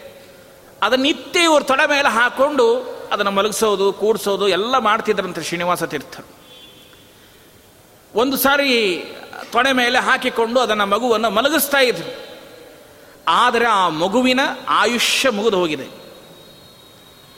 ಹೊರಗಡೆಗೆ ಯಮಕಿಂಕರು ಬಂದಿದ್ದಾರೆ, ಆ ಮಗುವನ್ನು ತೆಗೆದುಕೊಂಡು ಹೋಗುವುದಕ್ಕೆ. ನೋಡ್ತಾರೆ ಶ್ರೀನಿವಾಸ ತೀರ್ಥರ ತೊಡೆ ಮೇಲೆ ಆ ಮಗು. ಹೊರಗಡೆ ಇರುವ ಯಮಕಿಂಕರಿಗೆ ಒಳಗಡೆ ಬಂದು ಶ್ರೀನಿವಾಸ ತೀರ್ಥರ ತೊಡೆ ಮೇಲೆ ಇರುವಂತಹ ಮಗುವಿನ ಜೀವವನ್ನು ತೆಗೆದುಕೊಂಡು ಹೋಗುವುದಕ್ಕೆ ಧೈರ್ಯ ಸಾಲಲಿಲ್ಲ. ಯಾಕಂದ್ರೆ ಅಂತಹ ಮಹಾನುಭಾವರು ಶ್ರೀನಿವಾಸ ತೀರ್ಥರು ಜಪತಪಾದಿಗಳನ್ನು ಮಾಡಿದ ಅನೇಕ ವ್ಯಾಖ್ಯಾನಗಳನ್ನು ರಚನೆ ಮಾಡಿದ ಮಹಾನುಭಾವರು, ಸಾಕ್ಷಾತ್ ಶ್ರೀನಿವಾಸ ತೀರ್ಥರು. ನೋಡಿ, ಎಲ್ಲಿ ದೇವರ ನಾಮಸ್ಮರಣೆ ಇರ್ತದೆ, ಅಲ್ಲಿ ಯಮಕಿಂಕರು ಬರೋರಿಗೆ ಹೆದರ್ತಾರೆ ಅನ್ನೋದಕ್ಕೆ ನಾನು ಇದನ್ನು ಪ್ರತ್ಯಕ್ಷ ನಿದರ್ಶನ ಕೊಡ್ತಾ ಇದ್ದೇನೆ. ಒಂದು ಸಾರಿ ಯಾದವ, ಅದೇ ಸಂದರ್ಭದಲ್ಲಿ ಯಾದವಾರ್ಯರು ಬರ್ತಾರೆ. ನೋಡ್ತಾರೆ ಶ್ರೀನಿವಾಸ ತೀರ್ಥರ ಮನೆ ಮುಂದೆ ಯಮದೂತರು. ಹೇ, ನೀವ್ಯಾಕ್ರಿ ಇಲ್ಲಿ ಬಂದಿದ್ದೀರಿ?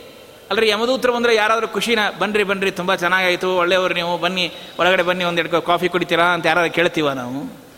ಹೆದರಿಕೆ ಬರೋದು ಸಹಜ ಅಲ್ವಾ? ಹಾಗಾದ್ರೆ ಯಮಕಿಂಕರಿ ಕೇಳಿದ್ರೆ, ಯಾಕ್ರಿ ನೀವ್ಯಾಕ್ರಿ ಇಲ್ಲಿ ಬಂದಿದ್ದೀರಿ? ಏನು? ಏನಿಲ್ಲ, ಮಗುವಿನ ಆಯುಷ್ಯ ಮುಗಿದು ಹೋಗಿದೆ. ಆ ಮಗುವನ್ನು ಕರ್ಕೊಂಡು ಹೋಗ್ಲಿಕ್ಕೆ ಬಂದಿದ್ದೇವೆ, ಶ್ರೀನಿವಾಸ ತೀರ್ಥರ ತೊಡೆ ಮೇಲಿದೆ, ಹೇಗೆ ಕರ್ಕೊಂಡು ಹೋಗುವುದು? ಹೌದಾ? ಸರಿ, ಆಯಿತು. ಮಗುವಿನ ಆಯುಷ್ಯ ಮುಗಿದ ಮೇಲೆ ಏನು ಮಾಡ್ಲಿಕ್ಕೆ ಆಗ್ತದೆ ದೇವರ ಸಂಕಲ್ಪ ಅದು. ಸರಿ, ಆಯಿತು, ಶ್ರೀನಿವಾಸ ತೀರ್ಥರು ಹೇಳ್ತಾರೆ ಸರಿ, ಆಯಿತು. ನಾನು ಯಾದವಾರ್ಯರು ಹೇಳ್ತಾರೆ ನಾನು ಒಳಗಡೆ ಹೋಗ್ತೇನೆ, ಶ್ರೀನಿವಾಸ ತೀರ್ಥರು ತಮ್ಮ ಮಗುವನ್ನು ಕೆಳಗಡೆ ಮಲಗಿಸಿ, ನಾನು ಗುರು, ನನಗೆ ನಮಸ್ಕಾರ ಮಾಡ್ತಾರೆ ಆ ಮಗುವನ್ನು ಕೆಳಗೆ ಮಲಗಿಸ್ತಾರೆ. ನನಗೆ ನಮಸ್ಕಾರ ಮಾಡ್ತಾರೆ ಯಾವಾಗ ಅವರ ತೊಡೆ ಬಿಟ್ಟು ಕೆಳಗಡೆ ಮಗು ಮಲಗಿಸ್ತಾರಲ್ಲ, ಆವಾಗ ಬೇಕಾದ ಪ್ರಾಣ ತೆಗೆದುಕೊಂಡು ಹೋಗಿ. ದೇವರ ಸಂಕಲ್ಪ ಏನು ಮಾಡಲಿಕ್ಕೆ ಆಗುವುದಿಲ್ಲ. ಸರಿ, ಆಯಿತು. ಯಾದವಾರ್ಯರು ಒಳಗಡೆ ಪ್ರವೇಶ ಮಾಡಿದರು. ಮಗುವನ್ನು ಶ್ರೀನಿವಾಸ ತೀರ್ಥರು ಕೆಳಗಡೆ ಚಾಪೆ ಮೇಲೆ, ಕೆಳಗಡೆ ಮಲಗಿಸಿದರು. ಮಲಗಿಸಿ ಯಾದವಾರ್ಯರಿಗೆ ನಮಸ್ಕಾರ ಮಾಡಿದರು. ಮುಂದೆ ಸ್ವಲ್ಪ ಕ್ಷಣದೊಳಗೆ ಆ ಮಗುವಿನ ಪ್ರಾಣ ಹೋಯಿತು.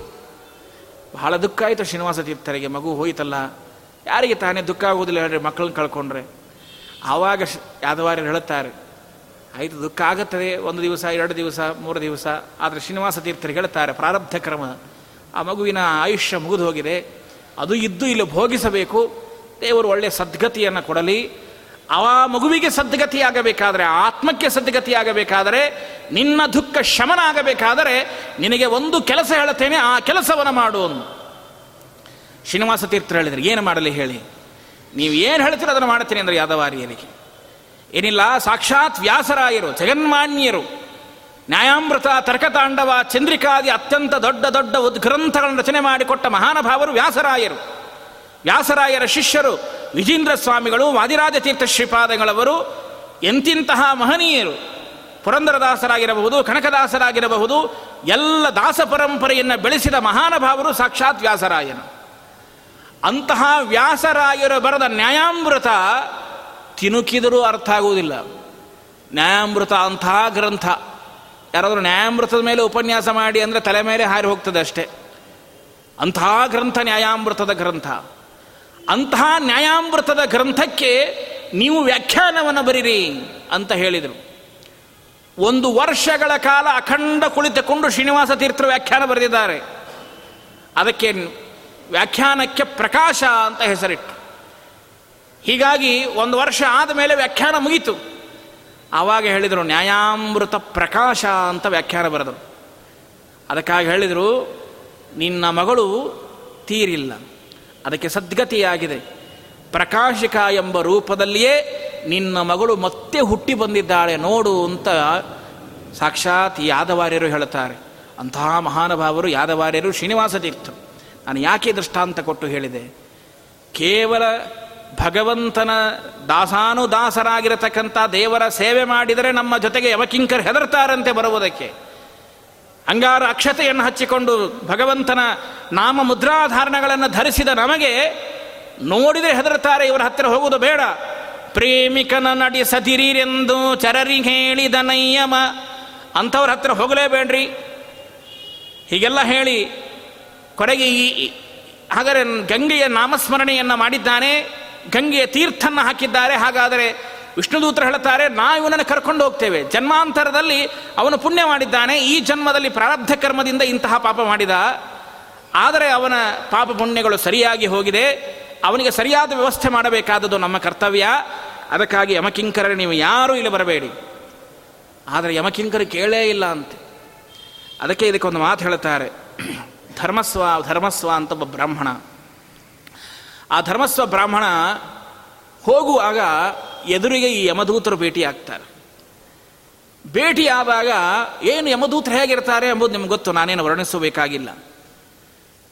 ಆದರೆ ಒಬ್ಬನ ಮೂಗಿನೊಳಗೆ ರಕ್ತ ಬರ್ತಾ ಇದೆ, ಒಬ್ಬನಿಗೆ ಕಿವಿ ಹರಿದು ಹೋಗಿದೆ, ಇನ್ನೊಬ್ಬನಿಗೆ ಕೈ ತೊಂದರೆಯಾಗಿದೆ ಇನ್ನೊಬ್ಬರಿಗೆ ಕಾಲು ತೊಂದರೆಯಾಗಿದೆ ಅವನಂತಾನೆ ಜಗತ್ತಿನ ಮೂಗು, ಕೈ, ಕಾಲು ಕಡಿಯೋರೇ ಯಮಕಿಂಕರರು. ನಿಮಗೆ ಈ ಅವಸ್ಥೆ ಬಂದಿದೆಯಲ್ಲ, ಧರ್ಮಸ್ವ ಬ್ರಾಹ್ಮಣ ಹೇಳ್ತಾನೆ, ನಿಮಗೆ ಈ ಅವಸ್ಥೆಯನ್ನು ತಂದು ಕೊಟ್ಟವರು ಯಾರು? ಆವಾಗ ಯಮಧೂತರು ಹೇಳ್ತಾರೆ, ಏನಿಲ್ಲ, ನಾವು ಇಂತಹ ಒಬ್ಬ ವ್ಯಕ್ತಿಯ ಪ್ರಾಣವನ್ನು ತರುವುದಕ್ಕಾಗಿ ಹೋಗಿದ್ವಿ. ಯಾಕೆ ಗೊತ್ತಾ? ನಮ್ಮ ಯಮ ಕಳಿಸಿದ್ನಲ್ಲ, ಯಮನ ದೂತಗಣ ಹೆಣಗಳರಸಿವೋ ಇದನು ದಿಗ ದಿಗಂತ. ನಮ್ಮನ್ನು ಕಳಿಸಿಕೊಟ್ಟುದಷ್ಟೇ, ಯಾಕೆಂದ್ರೆ ಯಾರು ಇಲ್ಲೇ ಇಲ್ಲ ಪಾಪಿಗಳು. ಇವನೊಬ್ಬನೇನೋ ಸಿಕ್ಕಿದ್ದ ಮಾರಾಯ, ಇವನು ಕರ್ಕೊಂಬರ್ಬೇಕು ಅಂತ ಹೋದ್ರೆ, ಅಲ್ಲಿ ವಿಷ್ಣು ದೂತರು ಬಂದು ನಮ್ಮನ್ನು ಹೊಡೆದು ಕಳಿಸ್ಬಿಟ್ಟಿದ್ದಾರೆ. ಅಯ್ಯೋ, ವಿಷ್ಣು ದೂತರು ಯಾಕೆ ನಿಮ್ಮನ್ನು ಹೊಡೆದ್ರು? ಏನಿಲ್ಲ, ಹೀಗಾಗಿತ್ತು. ಆವಾಗ ಧರ್ಮಸ್ವ ಬ್ರಾಹ್ಮಣ ಹೇಳ್ತಾನೆ, ಅಯ್ಯೋ, ಅಲ್ಲ, ಗಂಗಾದಿ ಸಕಲ ತೀರ್ಥಗಳ ಸ್ಮರಣೆ ಮಾಡಿದ್ದಾನೆ, ಗಂಗೆಯ ತೀರ್ಥವನ್ನು ಪಾನ ಮಾಡಿದ್ದಾನೆ, ಅವನ ಮಾಡಿದ ಎಲ್ಲ ಪಾಪಗಳು ಸುಟ್ಟು ಭಸ್ಮೀಭೂತವಾಗ್ತದೆ, ಅವನನ್ನು ವೈಕುಂಠಕ್ಕೆ ಕರೆದುಕೊಂಡು ಹೋಗುವುದಕ್ಕಾಗಿ ಅವರು ಬಂದರೆ ನೀವ್ಯಾಕೆ ಹೋಗ್ರಿ ಅಲ್ಲಿ ಗಲಾಟೆ ಮಾಡಿದರೆ? ಅದಕ್ಕಾಗಿ ಯಮದೂತರನ್ನೆಲ್ಲ ಕೂಡಿಸಿದ್ನಂತೆ ಕೂಡ್ರಿ ಎಲ್ಲರೂ. ನಿಮಗೆ ನಾನು ಉಪದೇಶ ಮಾಡ್ತೀನಿ ಅಂದ ಧರ್ಮಸ್ವ ಬ್ರಾಹ್ಮಣ ಗಂಗಾದಿ ಸಕಲ ತೀರ್ಥಗಳನ್ನು ಉಪದೇಶ ಮಾಡ್ತೇನೆ. ಸ್ಕೂಲ್ ಒಳಗೆ ಹೆಂಗೆ ಮಕ್ಕಳನ್ನ ಕುಡಿಸ್ತಾರಲ್ಲ, ಹಂಗೆ ಯಮಕಿಂಕರನ್ನು ಕುಡಿಸಿದ ಅವನು ಯಾರು? ಧರ್ಮಸ್ವ ಬ್ರಾಹ್ಮಣ. ನಾನು ಉಪದೇಶ ಮಾಡ್ತೀನಿ, ಕೂಡಿ ನಿಮಗೆ. ಹೇಳ್ತಾರೆ, ಅಯಂ ಪಾಪಿ ದುರಾಚಾರೋ ಬ್ರಹ್ಮಹತ್ಯಾ ಸಹಸ್ರಕೃತ. ಕೃತಘ್ನಶ್ಚೈವ ಗೋಘ್ನಶ್ಚ ಮಿತ್ರಘ್ನಶ್ಚ ದುರಾಶಯ. ಅಲೋ, ಶಾಸ್ತ್ರ ಹೇಳ್ತದೆ ಬ್ರಹ್ಮಹತ್ಯಾ ಮಾಡಿರಬಹುದು. ಅಷ್ಟು ಮಾತ್ರ ಅಲ್ಲ, ಗೋಹತ್ಯಾದಿ ದೋಷಗಳಾಗಿರಬಹುದು. ಶತ್ರುಗಳು, ಮಿತ್ರರು ಎಂತಹ ಘೋರವಾದ ಪಾಪವನ್ನು ಮಾಡಲಿ, ಒಮ್ಮೆ ಹೋಗಿ ಗಂಗೆಯಲ್ಲಿ ಸ್ನಾನ ಮಾಡಿದರೆ ಅವರಿಗೆ ಪುಣ್ಯ ಪ್ರಾಪ್ತಿ ಇದೆ. ಎಲ್ಲ ಪಾಪಗಳನ್ನು ಪರಿಹಾರ ಮಾಡತಕ್ಕಂತಹ ಸಾಮರ್ಥ್ಯ ಇದೆ. ಏನು ಬಿಡ್ರಿ ಆಚಾರ್ಯ, ನಿಮ್ಮ ನಿಮ್ಮ ಪುರಾಣ ನಮನಿ ಕಥೆ ಹೇಳ್ತದೆ. ಅಲ್ರಿ, ಪಾಪ ಮಾಡಬಾರದು ಅಂತ ಒಂದು ಕಡೆ ಹೇಳ್ತದೆ. ಇನ್ನೊಂದು ಕಡೆ ಹೇಳ್ತದ, ಇಂಥ ಎಲ್ಲ ಪಾಪ ಮಾಡಿ. ಏನ್ರಿ, ಪೋಮಾನ್ ಹೋಮ್ ಮಾಡಿದ್ರೆ, ಏ ಬ್ರಹ್ಮಹತ್ಯಾ ಸುರಾಪಾನ ಋಷಿ ಗಮನ ಮೈತ್ರ ಸಂಗಮಾತ್ ಅಭಕ್ಷ ಭಕ್ಷಣಾತ್ ಭೋಜನಾತ್ ಏನೋ ತಿಂದದ್ದಿರ್ಬೋದು, ಕೆಟ್ಟ ಬೈದದ್ದಿರ್ಬೋದು, ಅಂದದ್ದಿರ್ಬೋದು, ಏನೋ ದುರ ಸಾಚರಣೆ ಇಲ್ಲದೆ ಇರ್ಬೋದು, ಏನೇ ಪಾಪ ಮಾಡಿದ್ರು, ಒಂದು ಸಾರಿ ಪೋಮಾನ ಹೋಮ ಮಾಡಿಬಿಟ್ಟಿದ್ರೆ ನಮ್ದು ಎಲ್ಲ ಪಾಪಗಳು ತೊಳೆದು ಹೋಗ್ತದೆ. ಹಂಗಾರೆ ಇಡೀ ವರ್ಷ ಪೂರ್ತಿ ಪಾಪ ಮಾಡಿಬಿಡೋದು, ವರ್ಷಕ್ಕೊಂದು ಪೋಮಾನ ಹೋಮ ಮಾಡಿಬಿಡೋದು ಮುಗಿದೋತ್ಲ ಎಲ್ಲ ಪಾಪ ತೊಳೆದು ಹೋಯ್ತು. ಇದು ಒಳ್ಳೇದ್ರಿ ಆಚಾರ್ಯ, ಎಂತಹ ಸಲಹೆ ಸಲಹೆ ಕೊಟ್ಬಿಟ್ರಿ ನೀವು. ನಿಮ್ಮ ಪುರಾಣ ಭಾಳ ಚಂದ ಹೇಳ್ತದೆ ಬಿಡ್ರಿ ಏನೇನು ಹುಚ್ಚುಚ್ಚಾರ ಕಥೆಗಳು. ಇಂಥವೆಲ್ಲ ಮತ್ತೆ ಯಾರ ಕೈಯಾಗಲ್ಲ ಈಗ? ಭಗವಾನ್ ಇಂಥವ್ರ ಕೈ ಸಿಕ್ಬಿಟ್ರೆ ಮುಗಿದು ಹೋತು ಅವ್ರು ಬೇರೆ ಇದಕ್ಕೆ ಅರ್ಥನೇ ಬೇರೆ ಅರ್ಥಿಸ್ಬಿಡ್ತಾರೆ. ಅಲ್ಲ, ಏನೋ ಕಾರ್ತಿಕ ಮಾಸೊಳಗೆ ದೀಪ ಹಚ್ಚಿದ್ರಂತ, ಯಾವುದೋ ಇಲಿ ಬಂತಂತ, ಬೆಕ್ಕ ಬಂತಂತ ಅವೆರಡೂ ಓಡಾಟದೊಳಗೆ, ಜಿಗದಾಟದೊಳಗೆ ಆ ದೀಪ ಏನೋ ಶಾಂತ ಆಗಲಿಕ್ಕತ್ತಿತ್ತು ಅದೇನೋ ಕುಡಿ ಮುಂದೆ ಚಾಚಿ ದೀಪ ಚಕ್ ಅಂತ ಹೊಳಿಲಿಕ್ಕೆ ಶುರು ಮಾಡ್ತು. ಓ, ವಿಷ್ಣು ದೂತರು, ವಿಮಾನ ತಗೊಂಬಂದರು ಆ ಇಲಿಯನ್ನ, ಬೆಕ್ಕನ್ನ ಆ ವಿಮಾನದೊಳಗೆ ಕೂಡಿಸ್ಕೊಂಡು ವೈಕುಂಠಕ್ಕೆ ಕರ್ಕೊಂಡು ಹೋದ್ರು. ಹಣೆ ಭಾರ. ಏನು ಕತಿ ನಿಮ್ಮದು ಅಜಾಮಿಳ, ದೂರೇ ಕ್ರೀಡನಕ ಆಸಕ್ತ ನಾರಾಯಣ ವಯಂ. ತನ್ನ ಮಗನನ್ನ ನಾರಾಯಣ ನಾರಾಯಣ ಅಂತ ಕೂಗಿದ. ಮಗನನ್ನು ಕೂಗಿದ್ರಿ, ದೇವ್ರನ್ನ ಕೂಗಿದಾನೇನ್ರಿ ನಿಮ್ಮ ನಾ, ಅಜಾಮಿಳ? ಆದ್ರೆ ಅವನು ದೇವ್ರು ವೈಕುಂಠ ಕರ್ಕೊಂಡು ಹೋಗ್ಬಿಟ್ಟ. ಏನ್ರಿ ನಿಮ್ಮ ಪುರಾಣ ವಿಚಿತ್ರ ಇದರಪ್ಪ ಇದು ಹೇಳ್ತದಲ್ರಿ ಅಂತ ಮೇಲ್ನೋಟ ಕನಸಬಹುದು ಶ್ರೀಮದ್ ಆಚಾರ್ಯರ ತಾತ್ಪರ್ಯ ನಿರ್ಣಯ ಇಲ್ಲದೆ ಶ್ರೀಮದ್ ಆಚಾರ್ಯರ ನಿರ್ಣಯ ಇಲ್ಲದೆ ಯಾವುದನ್ನು ಅರ್ಥ ಮಾಡಿಕೊಳ್ಳಿಕ್ಕೆ ಸಾಧ್ಯ ಶ್ರೀಮದ್ ಆಚಾರ್ಯರು ಎಷ್ಟು ಸ್ಪಷ್ಟವಾದ ನಿರ್ಣಯ ಕೊಡ್ತಾರೆ? ನೋಡಿ, ಎಷ್ಟೇ ಪುಣ್ಯ ಮಾಡಿದರೂ ಕೆಲವು ಪ್ರಾರಬ್ಧ ಕರ್ಮಗಳನ್ನು ಭೋಗಿಸಬೇಕು. ಹಾಗೆ ಅವನ ಮಾಧವ ಬ್ರಾಹ್ಮಣ ಇರಬಹುದು, ಯಾವುದೋ ಇಲಿಯಾಗಿರಬಹುದು, ಅಥವಾ ಅವನು ಯಾವುದೋ ಹುಲಿಯಾಗಿರಬಹುದು, ಅಥವಾ ಬೆಕ್ಕಾಗಿರಬಹುದು, ಯಾವುದೋ ಅಧಿಕ ಮಾಸದೊಳಗೆ ತಾನು ಹಸಿವೆಯಿಂದ ಬಳಲಿ ಯಾವುದೋ ಬಾವಿಯೊಳಗೆ ಸರೋವರದೊಳಗೆ ಬಿದ್ದು ಹೊರಳಾಡಿ ಐದು ಸರಿ ಮುಳುಗಾಯ್ತಂತೆ. ಯಾವುದು? ಆ ಕಪಿ ಮೇಲೆ ಬರಲಿಕ್ಕೆ. ಅಧಿಕ ಮಾಸದೊಳಗೆ ಐದು ದಿವಸ ಉಪವಾಸ ಇದೆ. ಯಾಕಂದ್ರೆ ಪಾಪ ಅಲ್ಲಿ ಬಿದ್ದಿತ್ತು ಆಗಲಿಲ್ಲ ಅದಕ್ಕೆ. ನೀರೊಳಗೆ ಮುಳುಗ್ತು ಮುಳುಗ್ತು ಅಂದ್ರೆ ಏನು? ಅದೇನು ನಾರಾಯಣ, ಕೃಷ್ಣ, ಗೋವಿಂದ ಅಂತ ಮುಳುಗಿದೆ ಏನು? ಪಾಪ ತನ್ನ ಜೀವನ ಉಳಿಸಿಕೊಳ್ಳುವುದಕ್ಕಾಗಿ ಮೇಲಿಂದ ಏಳೋದಕ್ಕೆ ಮುಳುಗಿ ಮುಳುಗಿ, ಮುಳುಗಿದೆ. ಹಾ, ಹಾಗಾದ್ರೆ ಐದು ಸಾರಿ ಮುಳುಗಿತು ಐದು ದಿವಸ ಉಪವಾಸ ಮಾಡಿತು ವಿಷ್ಣು ದೂತರು ಬಂದರು, ಆ ಮಂಗನ್ನ ಆ ವಿಮಾನದೊಳಗೆ ಕುಡಿಸ್ಕೊಂಡು ಹೋದ್ರು ಅಂತ ಅಧಿಕ ಮಾಸ ಪುರಾಣ ಹೇಳ್ತದೆ ಇವು ಪುರಾಣಗಳೇ ಹೆಂಗ್ರಿ? ಅಂತ ಆಕ್ಷೇಪ ಮಾಡೋವರಿಗೆ ಒಂದು ಅನುಕೂಲ ಇದು. ಹಾಗಲ್ಲ ಶ್ರೀಮದ್ ಆಚಾರ್ಯರ ಇತಿಹಾಸ ಪ್ರದೀಪೇನ ಮೋಹಾವರಣ ಘಾತಿನ ಲೋಕ ಗರ್ಭ ಗೃಹಂ ಕೃಷ್ಣಂ. ಇತಿಹಾಸವನ್ನು ಶ್ರೀಮದ್ ಆಚಾರ್ಯರು ನಿರ್ಣಯ ಕೊಡ್ತಾರೆ. ಯಾವುದೇ ಮಂಗ ಆಗಿರಬಹುದು, ಇಲಿ ಆಗಿರಬಹುದು, ಯಾವುದೇ ಮನುಷ್ಯನಾಗಿರಬಹುದು, ಈ ತರಹದ ಘಟನೆಗಳನ್ನು ತೋರಿಸ್ತಾರೆ ಅಂದರೆ ಅವರು ಜನ್ಮಾಂತರದಲ್ಲಿ ಪುಣ್ಯವನ್ನು ಮಾಡಿದ್ದಾರೆ. ಆದರೆ ಪ್ರಾರಬ್ಧ ಕರ್ಮದಿಂದ ಇಲಿಯಾಗಿ ಹುಟ್ಟುವ ಪ್ರಸಂಗ, ಪ್ರಾರಬ್ಧ ಕರ್ಮದಿಂದ ಮಂಗವಾಗಿ ಹುಟ್ಟುವಂತಹ ಪ್ರಸಂಗ, ಪ್ರಾರಬ್ಧ ಕರ್ಮದಿಂದ ಅಜಾಮಣನಾಗುವಂತಹ ಪ್ರಸಂಗ, ಏನೋ ಒಂದು ನಾಮೋಚ್ಚಾರಣ ಉಳಿಸಿತ್ತು ಅಜಾಮಣನಿಂದ ಮಾಡಿಸಿದ. ಇಲಿಯಿಂದ ದೀಪ ಹಚ್ಚಿಸುವುದು ಉಳಿಸಿತ್ತು, ದೀಪವನ್ನು ಹಚ್ಚಿಸಿದ. ಹಾಗೆ ಬೆಕ್ಕಿನಿಂದ ಮಾಡಿಸಬೇಕಾಗಿತ್ತು, ಮಾಡಿಸಿದ. ಅಧಿಕ ಮಾಸದಲ್ಲಿ ಸ್ನಾನ ಮಾಡುವಂಥದ್ದನ್ನು ಕಪಿಯಿಂದ ಮಾಡಿಸಬೇಕಾಗಿತ್ತು. ಮಾಡಿಸಿದ. ಮಾಡಿಸಿದ ಕೊನೆಯ ಅವರ ಜನ್ಮಾಂತರದ ಎಲ್ಲ ಸಾಧನೆಗಳನ್ನು ದೇವರು ಸೇರಿಸಿ ಅವರಿಗೆ ಒಂದು ದೊಡ್ಡದಾದ ಪದವಿಯನ್ನು ಕೊಟ್ಟಿದ್ದಾನೆ. ಅದಕ್ಕೆ ಒಂದು ದೃಷ್ಟಾಂತ ಕೊಡಬೇಕು ಅಂದರೆ ಒಂದು ಆರು ಸಬ್ಜೆಕ್ಟ್ ಇರ್ತದೆ ನಮಗೆ ಪರೀಕ್ಷೆಯಲ್ಲಿ. ಅದರಲ್ಲಿ ಹಿಂದಿನ ಐದು ಜನ್ಮ ಅದೊಂದು ಸಬ್ಜೆಕ್ಟ್ ಅಂತ ತಿಳಿದುಕೊಳ್ಳಿ. ಇವತ್ತು ಆರನೆಯ ಸಬ್ಜೆಕ್ಟ್. ಈ ಆರನೆಯ ಸಬ್ಜೆಕ್ಟಲ್ಲಿ ಅವನು ಏನೂ ಸ್ವಲ್ಪ ಸಾಧನೆ ಮಾಡಿಲ್ಲ. ಅಲ್ಲಿ ಕಡಿಮೆ ಅಂದರೆ ಒಂದು ನಲವತ್ತು ಮಾರ್ಕ್ಸ್ ತೆಗೆದುಕೊಂಡ. ಹಿಂದಿನ ಐದು ಸಬ್ಜೆಕ್ಟ್ಗಳಲ್ಲಿ ಅವನು ತೊಂಬತ್ತೈದು, ತೊಂಬತ್ತೊಂಬತ್ತು ಮಾರ್ಕ್ಸ್ ತೆಗೆದುಕೊಂಡಿದ್ದಾನೆ. ಅವ ಅಗ್ರಿಗೇಟ್ ಪರ್ಸೆಂಟೇಜ್ ತೆಗೆದ್ರೆ ಎಷ್ಟಾಗತ್ತೆ? ಓ, ದೇವರು ತೆಗೆದು ಹಾಗೆ ಅಗ್ರಿಗೇಟ್ ಪರ್ಸೆಂಟೇಜ್ ಈ ನಲವತ್ತು ಪರ್ಸೆಂಟ್ ಅದನ್ನು ಜೊತೆಗೆ ಸೇರಿಸಿದ. ಸೇರಿಸಿದಾಗ ಪೂರ್ಣ ಎಷ್ಟಾಯಿತು? ಹೋ, ಹಾಗಾದ್ರೆ ಇವರು ಎಂಬತ್ತು, ಇವನಿಗೆ ಡಿಸ್ಟಿಂಕ್ಷನ್ ಇವ್ ವ್ಯವಸ್ಥೆ ಮಾಡಬೇಕು. ಏ, ಅಲ್ರಿ, ಅವ್ನು ಬರೀ ಆ ಒಂದು ಸಬ್ಜೆಕ್ಟಲ್ಲಿ ನಲವತ್ತು ಹೌದ್ರಿ, ಆ ಸಬ್ಜೆಕ್ಟಲ್ಲಿ ನಲವತ್ತು ತೊಗೊಂಡಿದ್ದಾನೆ ರೀ ಉಳಿದ ಸಬ್ಜೆಕ್ಟಲ್ಲಿ ಎಷ್ಟು ತೊಗೊಂಡಿದ್ದಾನೆ ಅವನು? ಜನ್ಮಾಂತರದಲ್ಲಿ ಎಷ್ಟು ಸಾಧನೆ ಮಾಡಿದ್ದಾನೆ? ಈ ಈ ಒಂದು ಸಬ್ಜೆಕ್ಟಲ್ಲಿ ಏನೋ ಪಾಪ ಪ್ರಾರಬ್ಧ ಕರ್ಮ ಕಡಿಮೆ ತೊಗೊಂಡಿದ್ದಾನೆ. ಅದಕ್ಕೆ ಅದನ್ನೆಲ್ಲ ಸೇರಿಸಿ ಭಗವಂತ ಪುಣ್ಯವನ್ನು ಕೊಡ್ತಾನೆ. ಎಲ್ಲವನ್ನು ಸೇರಿಸಿ ನಾವು ಹೇಗೆ ಮಾರ್ಕ್ಸ್ ಕೊಡ್ತೇವೋ ಹೇಗೆ ಗ್ರೇಡ್ ಕೊಡ್ತೇವೋ ಹಾಗೆ ಭಗವಂತ ಎಲ್ಲ ಮಾರ್ಕ್ಸ್ಗಳನ್ನು ಸೇರಿಸಿ ನಮಗೆ ಗ್ರೇಡ್ ಕೊಡ್ತಾನೆ. ಹಾಗೆ ದೇವರು ಕೊಟ್ಟದ್ದು ಈ ರೀತಿಯಾದ ಕಲ್ಪನೆ ಇತಿಹಾಸದಲ್ಲಿ ನಮಗೆ ಇರಬೇಕು. ಅದಕ್ಕಾಗಿ ಹೇಳ್ತಾರೆ, ಗೋಘ್ನಶ್ಚ ಮಿತ್ರಘ್ನಶ್ಚ ಧುರಾಶಯ, ಯಾರೇ ಇರಲಿ, ಅಂಥವರಿಗೆ ಸಾಕ್ಷಾತ್ ಗಂಗೆ ಅನುಗ್ರಹವನ್ನು ಮಾಡ್ತಾಳೆ. ಅದಕ್ಕಾಗಿ ತಾವತ್ತಿಷ್ಟಂತಿ ದೇಹೇಶು ಸಪ ಪಾದಕಾನಿ ಶರೀರಾನ್. ಗಂಗಾಂಬ ಯಾವನ್ನ ಪ್ರಶಂತಿ ದುರ್ಲಭಾ ಗಂಗಾ ನಾಮಾನಿ ಸಂಸ್ಮೃತ್ಯ ಪಾಪೀ ಮುಚ್ಚತೆ ಪಾತಕಾತ್. ಸಾಕ್ಷಾ ಸತ್ಸಲೀಲಂ ಸ್ಪೃಷ್ಟ ಮುಚ್ಚತೆ ಕಿಮದ್ಭುತಂ. ಆ ಗಂಗೆಯನ್ನು ಸ್ಮರಣೆ ಮಾಡಿ, ಗಂಗೆಯ ಸ್ಪರ್ಶ ಮಾಡಿದರೆ ಸಕಲ ಪಾಪವೂ ಪರಿಹಾರವಾಗ್ತದೆ ವಿಷ್ಣುದೂತ್ರ ಹೇಳ್ತಾರೆ ದೇವೋ ನಾರಾಯಣ ಸಾಕ್ಷಾತ್ ಸ್ವಯಂಭೂ ಇತಿ ಶುಶ್ರುಮಃ.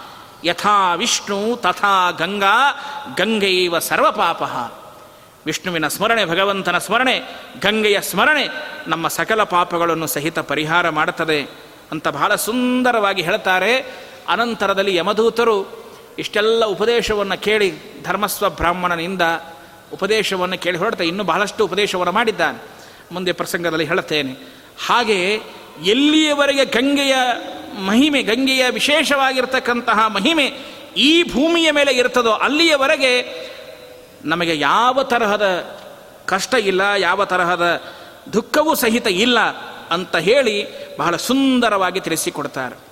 ಅಷ್ಟು ಮಾತ್ರ ಅಲ್ಲ, ಒಂದು ಕಡೆಗೆ ಮತ್ತೊಂದು ಕವಿ ಹೇಳ್ತಾನೆ, ಬಹಳ ಸುಂದರವಾಗಿ ಹೇಳ್ತಾನೆ, ನಮ್ಮ ಇಡೀ ಸಂಸಾರದ ಕಷ್ಟಗಳು ಪರಿಹಾರ ಆಗಬೇಕಾದರೆ ನಿನ್ನ ಒಂದು ನೋಟ ಸಾಕು ಅಂತ. ಗಂಗೆಯ ನದಿ ಹರಿತ್ವಾರದಲ್ಲಿ ಗಂಗೆ ಹರಿತಾ ಇರಬೇಕಾದರೆ ಕುಳಿತುಕೊಳ್ಳಿ ನೀವು. ಆ ಗಂಗೆಗೆ ಆರತಿ ಮಾಡ್ತಾರೆ, ಗಂಗೆಯ ಹತ್ತಿರ ಕುಳಿತುಕೊಂಡರೆ ಏನು ಆನಂದ ಸಂತೋಷವಾಗಿರ್ತದೆ, ಮನಸ್ಸು ಪ್ರಫುಲ್ಲಿತವಾಗಿರ್ತದೆ. ಗೃಹಮಂದ ಕೂಪಂ, ಮನೆ ಇದ್ದಂಗಲ್ಲ ಅದು. ತೀರ್ಥಯಾತ್ರೆಗೆ ಹೋದರೆ ಮನಸ್ಸು ಆನಂದದಿಂದ ಇರ್ತದೆ. ಹಾಗೆ ಕುಳಿತುಕೊಳ್ಳಿ. ಅದನ್ನು ಹೇಳ್ತಾ, ನೃಣಾಂ ಇಕ್ಷಾ ಮಾತ್ರಾದಪಿ ಪರಿಹರಂತ್ಯಾ ಭವ ಭಯಂ. ಶಿವಾಯಾಸ್ತೆ ಮೂರ್ಥೇ ಕಹ ಇಹ ಮಹಿಮಾನಂ ನಿಗದತು. ಅಮರ್ಷಾಮ್ಲಾನಾಯಂ ಪರಮ ಅನುರೋಧಂ ಗಿರಿಭುವೋ. ವಿಹಾಯ ಶ್ರೀಕಂಠ ಶಿರಸಿ ನಿಯತಂ ಧಾರಯತಿಯಾಂ ನೃಣಾಂ ಇಕ್ಷಾ ಮಾತ್ರಾದಪಿ ಪರಿಹರಂತ್ಯ. ಒಂದು ಸಾರಿ ನಿನ್ನ ನೋಡಿದರೆ ಸಾಕು. ಸ್ನಾನ ಮಾಡುವುದು ದೂರ ಉಳಿತು ಪಾನ ಮಾಡುವುದು ದೂರ ಉಳಿಯಿತು. ನೋಟದಿಂದ ಸಂಸಾರ ತಾಪ ಪರಿಹರಿಸಿ ಜನರ ಹರಿಸಿ, ಪೊರೆವ ನಿನ್ನ ನರ ನೆಂತು ಮಹಿಮೆ ಪಗಳುವನ ಈಶ ನರಸಿ. ರೋಷ ತುಂಬಿದ ಅಂಬಿಕೆಯ ಮನವರಂಬಿಸುವುದನ್ನು ಬಿಟ್ಟು, ಅವಳ ಗಂಡನಂಚುಂಡ ನಲಿವ ತಲೆ ಮೇಲೆ ನಿನ್ನ ನಿಟ್ಟು. ಏನೋ ಪಾರ್ವತಿ ದೇವಿ ಅಂದು, ಯಾಕ್ರಿ ಇವನು ತಲೆ ಮೇಲೆ ಧರಿಸ್ಕೊಂಡಿದ್ದೀರಿ? ನಾನು ಹೆಂಡತಿ ಪಕ್ಕಕ್ಕೆ ಕುತ್ಕೊಂಡಿದ್ದರೆ ಇವನು ತಲೆ ಮೇಲೆ ಧರಿಸ್ಕೋತೀರಾ ನೀವು? ಅದಕ್ಕಾಗಿ ರುದ್ರದೇವರು ಹೆಂಡತಿಯನ್ನು ಸಮಾಧಾನ ಮಾಡುವುದಕ್ಕಾಗಿ ಸ್ವಲ್ಪ ಗಂಗೆನ ಭೂಮಿ ಕಳಿಸಿತ್ತು. ರೋಷ ತುಂಬಿದ ಅಂಬಿಕೆಯ ಮನವರಂಬಿಸುವುದನ್ನು ಬಿಟ್ಟು ಅಷ್ಟು ಪ್ರೀತಿಯಂತೆ ಗಂಗೆ ಮೇಲೆ ಸಾಕ್ಷಾ ರುದ್ರದೇವರಿಗೆ. ಅದಕ್ಕಾಗಿ ಹೇಳ್ತಾರೆ, ಅವಳ ಗಂಡ ಜುಂಡ ನಲಿವ ತಲೆ ಮೇಲೆ ನಿನ್ನ ನೀಟು, ನೀನು ಇನ್ನೂ ತಲೆ ಮೇಲೆ ಹತ್ಕೊಂಡು ಓಡಾಡ್ತಾನಲ್ಲ ರುದ್ರದೇವರು. ವಿಹಾಯ ಶ್ರೀಕಂಠ ಶಿರಸಿ ನಿಯತಂ ಧಾರಯತಿ. ಹೀಗಾಗಿ ನಿನ್ನ ನೋಟದಿಂದಲೇ ನಿನ್ನನ್ನು ಸ್ಮರಣೆ ಮಾಡುವುದರಿಂದ ಸಂಸಾರ ತಾಪಗಳೆಲ್ಲ ಪರಿಹಾರವಾಗಿ ಹೋಗ್ತದಲ್ಲ? ಎಂತಹ ಘೋರ ಪಾಪಿಗಳು ಬಂದು ನಿನ್ನಲ್ಲಿ ಮುಳುಗಿ ಎಂತಿಂತಹ ಪಾಪಗಳನ್ನು ಪರಿಹಾರ ಮಾಡಿಕೊಂಡಿಲ್ಲ. ಆದರೆ ಒಂದು ಮಾತನ್ನು ಹೇಳ್ತಾರೆ. ಬಹಳ ಸುಂದರವಾಗಿ ಹೇಳ್ತಾನೆ, ನೀನು ಭೂಮಿಗೆ ಇಷ್ಟು ಜೋರಾಗಿ ಹರಿದುಕೊಂಡು ಬಂದಿಯಲ್ಲ, ಯಾಕೆ ಹರಿದುಕೊಂಡು ಬಂದದ್ದು? ನಿನ್ನೆ ಕೊಟ್ಟ ಕವಿಯ ಔಚಿತ್ಯವನ್ನು ನೋಡಿದ್ದೀರಿ. ಇಲ್ಲಿ ಹೇಳ್ತಾನೆ, ನೀನು ಜನರನ್ನು ಉದ್ಧಾರ ಮಾಡುವುದಕ್ಕಾಗಿ ಹರಿದುಕೊಂಡು ಬಂದೆಯಲ್ಲ ನಿನ್ನಲ್ಲಿರುವಂತಹ ಉತ್ತಮವಾದ ಗುಣಗಳು ಈ ಇವರೆಲ್ಲ ನಿನ್ನ ಬಗ್ಗೆ ತಪ್ಪು ತಿಳ್ಕೊಂಡ್ಬಿಟ್ರು ಅಂದ. ಕವಿಯ ಸಾಹಿತ್ಯದ ಸೊಬಗು ನೋಡಿ, ಇದಕ್ಕೆ ಪೌರಾಣದ ವೇದಾಂತದ ಹಿನ್ನೆಲೆ ಬೇಕಾಗಿಲ್ಲ. ಅದಕ್ಕಾಗಿ ಯಾಕೆ ಅಂದರೆ ಇದಕ್ಕೆ ಹೇಳ್ತಾನೆ ಸ್ಖಲಂತಿ ಸ್ವರ್ಲೋಕಾದ ಅವನಿತಲ ಶೋಕಾಪಹೃತಯೇ ಜಟಾಜೂಟ ಗ್ರಂಥೌ ಯದಸಿ ವಿನಿಬದ್ಧ ಪುರಭಿದ. ಅಯೇ ನಿರ್ಲೋಭಾನಾಮಪಿ ಮನಸಿ ಲೋಭಂ ಜನಯತಾಂ. ಗುಣಾನಾಂ ಏವಾಯಂ ತವ ಜನನಿ ದೋಷ ಪರಿಣತಃ. ನಿನ್ನಲ್ಲಿರುವ ಗುಣಗಳನ್ನು ದೋಷ ಅಂತ ತಿಳ್ಕೊಂಡ್ರು. ನೀನು ಅಷ್ಟು ರಭಸವಾಗಿ ಭೂಮಿಗೆ ಬಂದಿಲ್ಲ ಯಾಕಂದ್ರೆ ನಾನು ಹೋಗುವುದು ಇನ್ನೂ ಸ್ವಲ್ಪ ಕ್ಷಣ ತಡವಾದರೆ ಎಷ್ಟು ಪಾಪ ಮಾಡ್ತಾರೋ ಜನ ಗೊತ್ತಿಲ್ಲ. ಅದಕ್ಕಾಗಿ ನೀನು ಬಂದೆಯಲ್ಲ ಅದಕ್ಕೇನು ತಿಳ್ಕೊಂಬಿಟ್ರು? ಬ್ರಹ್ಮದೇವರು ನಿನ್ನನ್ನು ಅಭಿಷೇಕ ಮಾಡಿದಾಗ ಜೋರಾಗಿ ಭೂಮಿಗೆ ಬಂದೆ. ರುದ್ರದೇವರು ವಿಚಾರ ಮಾಡಿದರು, ಇವಳು ಇಷ್ಟು ರಭಸವಾಗಿ ಭೂಮಿಗೆ ಹೋದರೆ ಇಡೀ ಭೂಮಂಡಲೇ ಕೊಚ್ಕೊಂಡು ಹೋಗಿಬಿಡ್ತಾಳೆ ಅವಳು. ಚೂರು ಬಂದದ್ದಕ್ಕೆ, ಸ್ವಲ್ಪ ಬಂದದ್ದಕ್ಕೆ ಇಷ್ಟು ಹಣೆ ಬಾರ ಮೊನ್ನೆ ಗಂಗಾದೇವಿ, ಪ್ರವಾಹ ಹೇಗಿದೆ ನಿಮಗೆಲ್ಲ ಗೊತ್ತುಂಟು? ಅದಕ್ಕಾಗಿ ಕೆಳಗೆ ಬಿದ್ದ ಭವ ಬದ್ಧ ಜನರ ಉದ್ಧರಿಸಲೆಂದು ನೀನು, ಇಳೆಗೆ ಇಳೆಯ ಹರ ಹರ ಜುಟ್ಟ ಹುಟ್ಟಿನಲ್ಲಿ ಕಟ್ಟಿದ ಮರಜೇನು. ಮರಜೇನಿನೊಳಗೆ ಹೇಗೆ ಜೇನು ಹುಳಗಳೆಲ್ಲ ಸೇರಿಸಿ ಹೇಗೆ ಮಕರಂದವನ್ನು ಸೇರಿಸಿ ಕಟ್ಟಿ ಹಾಕ್ತಾರೆ, ಹಾಗೆ ರುದ್ರದೇವರು ನಿನ್ನನ್ನು ಮುಡಿಯೊಳಗೆ ಕಟ್ಟಿ ಹಾಕೊಂಡ್ರು. ನೀನು ಇಷ್ಟು ರಭಸದಿಂದ ಭೂಮಿಗೆ ಹರಿದುಕೊಂಡು ಹೋದರೆ ಭೂಮಿನೇ ಕೊಚ್ಕೊಂಡು ಹೋಗ್ತೀಯ ನೀನು. ಆಶೆ ತೊರೆದ ಮುನಿ ಮನದಿ ನಿನ್ನ ಹಿಡಿದಿಡುವ ಆಶೆ ಉಂಟೆ.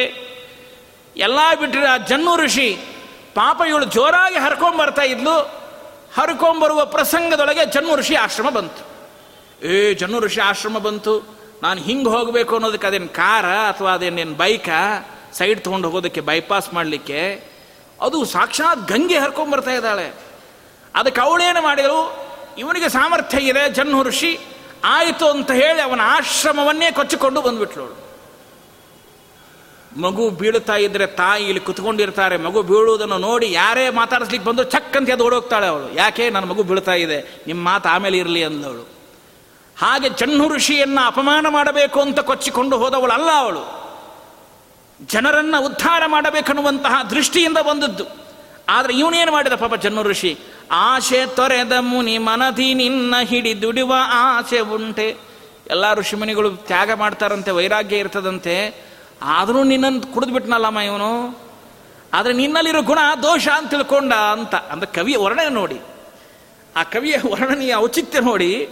ಅದಕ್ಕಾಗಿ ಕೊನೆಗೆ ಹೇಳ್ತಾನೆ ಅವನು, ಮಾಳ್ಪ ನಿನ್ನ ಗುಣ ದೋಷವಾಯಿತು ಶಿವ ತಲೆಗೆ ಬ್ರಹ್ಮ ಗಂಟು ಅದಕ್ಕಾಗಿ ನಿನ್ನ ಎಲ್ಲ ಗುಣಗಳನ್ನು ದೋಷ ಅಂತ ತಿಳ್ಕೊಂಡ್ಬಿಟ್ರಲ್ಲ ಅದರ ಉದ್ದೇಶ, ಕವಿಯ ಉದ್ದೇಶ ಇಷ್ಟೇ ತಿಳ್ಕೊಬೇಕು. ಅವರೇನು ತಪ್ಪು ತಿಳ್ಕೋಬೇಕು ಅಂತಿಲ್ಲ. ಜನ್ನು ಋಷಿ ಆಗಿರಬಹುದು ಸಾಕ್ಷಾ ರುದ್ರದೇವರಾಗಿರಬಹುದು, ಬ್ರಹ್ಮದೇವರಾಗಿರಬಹುದು. ತಪ್ಪು ತಿಳಿದುಕೊಳ್ಳುವ ಪ್ರಸಂಗ ಇಲ್ಲ. ಆದರೆ ಹೇಳ್ತಾನೆ, ಅಂದರೆ ಗಂಗೆಯ ಮಹಿಮೆಯನ್ನು ತಿಳಿಸುವುದರಲ್ಲಿ ನಿನ್ನ ಉದ್ದೇಶ ಭೂಮಿಗೆ ಜೋರಾಗಿ ಹರಿದುಕೊಂಡು ಬರುವ ಉದ್ದೇಶ ಎಲ್ಲ ಭಕ್ತರ ಆರ್ತನಾದವನ್ನು ಕೇಳಿ ಅವರನ್ನು ಉದ್ಧಾರ ಮಾಡಬೇಕು ಅನ್ನುವಂತಹ ಒಳಗಡೆ ತವಕೆ ಇದೆ. ಎಲ್ಲ ಒಳಗಡೆಯಲ್ಲಿ ಇರತಕ್ಕಂತಹ ಉತ್ಸಾಹ ಅದನ್ನು ತಪ್ಪು ತಿಳಿದುಕೊಂಡು ಬಿಟ್ಟರು ಅಂತ ಕವಿ ತನ್ನ ಸಾಹಿತ್ಯಿಕವಾದ ವರ್ಣನೆಯನ್ನು ಇಲ್ಲಿ ಮಾಡ್ತಾನೆ ಅಷ್ಟೇ. ಹಾಗೆ ಹೇಳ್ತಾ ಹೇಳ್ತಾ ಕವಿ ಬಹಳ ಸುಂದರವಾಗಿ ಅನೇಕ ವಿಚಾರಗಳನ್ನು ಪ್ರತಿ ಪ್ರತಿಪಾದನೆ ಮಾಡ್ತಾರೆ. ಒಂದೊಂದು ಒಂದೊಂದು ಶ್ಲೋಕಗಳು ಒಂದೊಂದು ಅದ್ಭುತವಾಗಿರ್ತಕ್ಕಂತಹ ವಿಚಾರವನ್ನು ನಮಗೆ ತಿಳಿಸಿಕೊಡ್ತದೆ. ಒಂದು ಮಾತು ಹೇಳ್ತಾನೆ ಕವಿ, ಏನು ಅಂದರೆ, ಜೀವನದಲ್ಲಿ ನಾವು ಬಹಳ ತಪ್ಪುಗಳನ್ನು ಮಾಡುತ್ತೇವೆ. ನಾನು ಮೊನ್ನೆ ಹೇಳಿದೆ, ನಮಗೆ ಬಹಳಷ್ಟು ಜ್ಞಾನ ಬಂದರೆ ಪಾಂಡಿತ್ಯದ ಮತ ಬಂದುಬಿಡುತ್ತದೆ ಏ ನನ್ನಂತಹ ಪಾಂಡಿತ್ಯ ಜಗತ್ತಿನಲ್ಲಿ ಯಾರಿಗೂ ಇಲ್ಲ. ಒಳ್ಳೆ ರೂಪ ಇದ್ದರೆ, ಸೌಂದರ್ಯ ಇದ್ದರೆ, ನನ್ನಷ್ಟು ಸೌಂದರ್ಯ ಜಗತ್ತಿನಲ್ಲಿ ಯಾರಿಗೂ ಇಲ್ಲ ಅಂತ ಸೌಂದರ್ಯದ ಮದ ಬರ್ತದೆ. ನಾನು ಬಹಳ ಶ್ರೀಮಂತ, ನನಗೆ ಬಹಳಷ್ಟು ಅಧಿಕಾರ ಇದೆ, ಅಧಿಕಾರದ ಮದ ಬಂದುಬಿಡುತ್ತದೆ ಶ್ರೀಮಂತಿಗೆ ಮದ ಬರುತ್ತದೆ ಅನೇಕ ಜೀವನದಲ್ಲಿ ತಪ್ಪುಗಳನ್ನು ಮಾಡ್ತೇವೆ. ಕವಿ ಹೇಳಿದ, ನಾವು ಆ ತರಹದ ತಪ್ಪುಗಳನ್ನು ಬಾ, ಸಾಕಷ್ಟು ಮಾಡುತ್ತೇವೆ ಅಂದ. ನಾನು ಮಾಡಿದ್ದೇನೆ ಅಂದ. ಮಾಡೋದೇನು, ಬೇರೆಯವರು ಮಾಡೋದಲ್ಲ, ನಾನೇ ಮಾಡಿದ್ದೇನೆ ಅಂತಾನೆ. ಅದಕ್ಕೆ ಏನೇನು ಮಾಡ್ತೇವೆ ಜೀವನದಲ್ಲಿ? ಸ್ವರುತ್ತಿ ವ್ಯಾಸಾಂಗೋ ನಿಯತ ಮತ್ ಅಥ ಮಿಥ್ಯಾ ಪ್ರಲಪನಂ ಕುತರ್ಕೇಶು ಅಭ್ಯಾಸ ಸತತ ಪರ ಪೈಶುಣ್ಯ ಮನನಂ ಅಪಿ ಶ್ರಾವಂ ಮಮ ತು ಪುನರೇವಂ ಗುಣಗಣಾನ್ ಋತೆ ತ್ವತ್ಕೋ ನಾಮ ಕ್ಷಣಮಪಿ ನಿರೀಕ್ಷೇತ ಬದನಂ ಸ್ವರುತ್ತಿ ವ್ಯಾಸಾಂಗೋ ಜೀವನ ನಡೆಸಬೇಕು ಅಂತ ಎಷ್ಟು ಪಾಪ ಮಾಡ್ತೇವೆ, ಎಷ್ಟು ಸುಳ್ಳು ಹೇಳ್ತೇವೆ, ಎಷ್ಟು ಕಳತನ ಮಾಡ್ತೇವೆ. ಬಹಳ ಸುಳ್ಳು ಮಾತಾಡ್ತೇವೆ, ನಮ್ಗೆ ಗೊತ್ತಿರಲ್ಲ ನಮ್ಮ ಜೀವನ ನಡೆಸ್ಬೇಕಲ್ರಿ? ಸುಳ್ಳು ಕಳ್ಳ ಕೊಳೆ, ಕಳ್ಳ ಕೂಟ, ನಾಯಿ ನಡತೆ, ಮಳ್ಳ ಮಾಟ, ಶುಷ್ಕ, ತರ್ಕ, ಮತಿ ಮಂಗನಾಟ ನಾನಾದೆ ಜಗಕ್ಕೆ ಕಾಟ ಅಂತಾನೆ. ಸುಳ್ಳು ಹೇಳ್ತೇವೆ, ಜೀವನ ನಡೆಸಬೇಕು ಅಂದರೆ. ಹೆಂಡತಿ, ಮಕ್ಕಳು, ಸಂಸಾರ, ಬಂಧು, ಬಳಗ, ಇವನ್ನೆಲ್ಲ ನಡೆಸ್ಬೇಕಾದ್ರೆ ಎಷ್ಟು ಸುಳ್ಳು ಮಾತಾಡ್ತೇವೆ? ಒಂದೊಂದು ಸಂದರ್ಭದಲ್ಲಿ ಒಂದೊಂದು ಕಳ್ತನ ಮಾಡುವ ಪ್ರಸಂಗ ಬರ್ತದೆ. ಕಳತನ ಮಾಡ್ತೇವೆ. ಅಷ್ಟು ಮಾತ್ರ ಅಲ್ಲ, ಕೊಲೆಯನ್ನು ಮಾಡುತ್ತೇವೆ ಕೇವಲ ಕೊಲೆ ಮಾಡುವುದು ಅಂದರೆ ಅವರನ್ನು ಶಿರಚ್ಛೇದನ ಮಾಡಬೇಕು ಅಂತಿಲ್ಲ. ಇನ್ನೊಬ್ಬರ ಮನಸ್ಸನ್ನು ನೋಯಿಸಿರೋದು ಕೊಲೆ ಇದ್ದ ಹಾಗೇನೇ ಇದು ಅಂತಹ ಅನೇಕ ಕೊಲೆಗಳನ್ನು ಮಾಡುತ್ತೇವೆ ಅದಲ್ಲದೆ ಅಂತ ನಡೆದುಕೊಳ್ಳುತ್ತೇವೆ. ಕೃತಜ್ಞತೆ ಇರುವುದಿಲ್ಲ.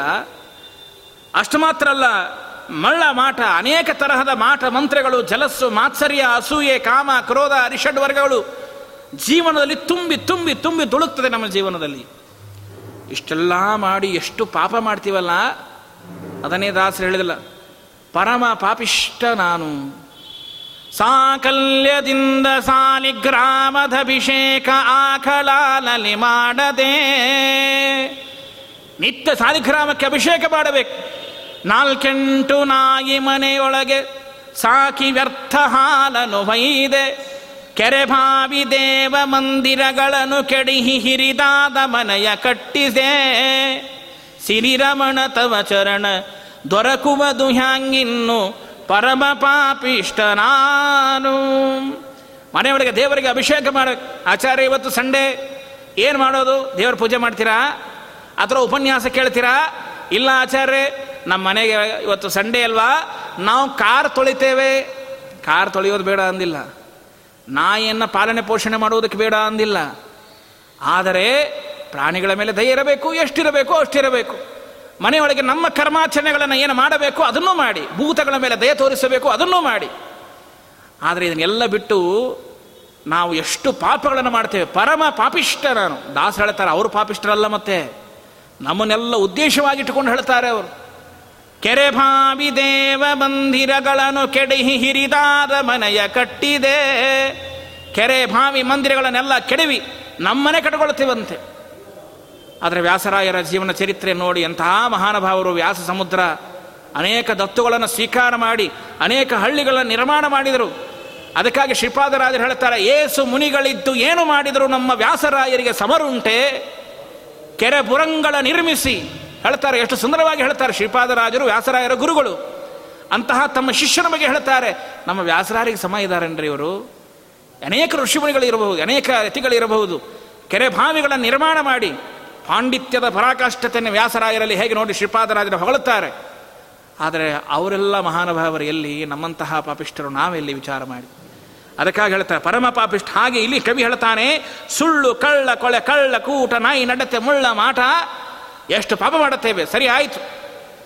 ಪಾಂಡಿತ್ಯ ಮದ ಮದ ಬಂದು ಬಿಡ್ತದೆ. ಏ, ನಾನು ಎಲ್ಲ ಶಾಸ್ತ್ರ ಓದ್ಕೊಂಡಿದ್ದೇನೆ ಆಚಾರ್ಯ ನ್ಯಾಯಶಾಸ್ತ್ರ ಬರ್ತದೆ, ಮೀಮಾಂಸಾ ಬರ್ತದೆ, ಧರ್ಮಶಾಸ್ತ್ರ ಬರ್ತದೆ, ಪುರಾಣಗಳು ಬರ್ತದೆ, ವೇದಗಳು ಓದ್ಕೊಂಡಿದ್ದೇನೆ, ಸಕಲ ಶಾಸ್ತ್ರಗಳನ್ನು ಓದ್ಕೊಂಡಿದ್ದೇನೆ. ಓದಿ ಓದಿ ಓದಿ, ಏನು ಪಾಂಡಿತ್ಯ? ಏ, ನಾನೇ ಬಹಳ ದೊಡ್ಡ ವಿದ್ವಾಂಸ. ನನ್ನ ಮುಂದೆ ಜಗತ್ತಿನಲ್ಲಿ ಬೇರೆ ಯಾರು ವಿದ್ವಾಂಸರಲ್ಲ?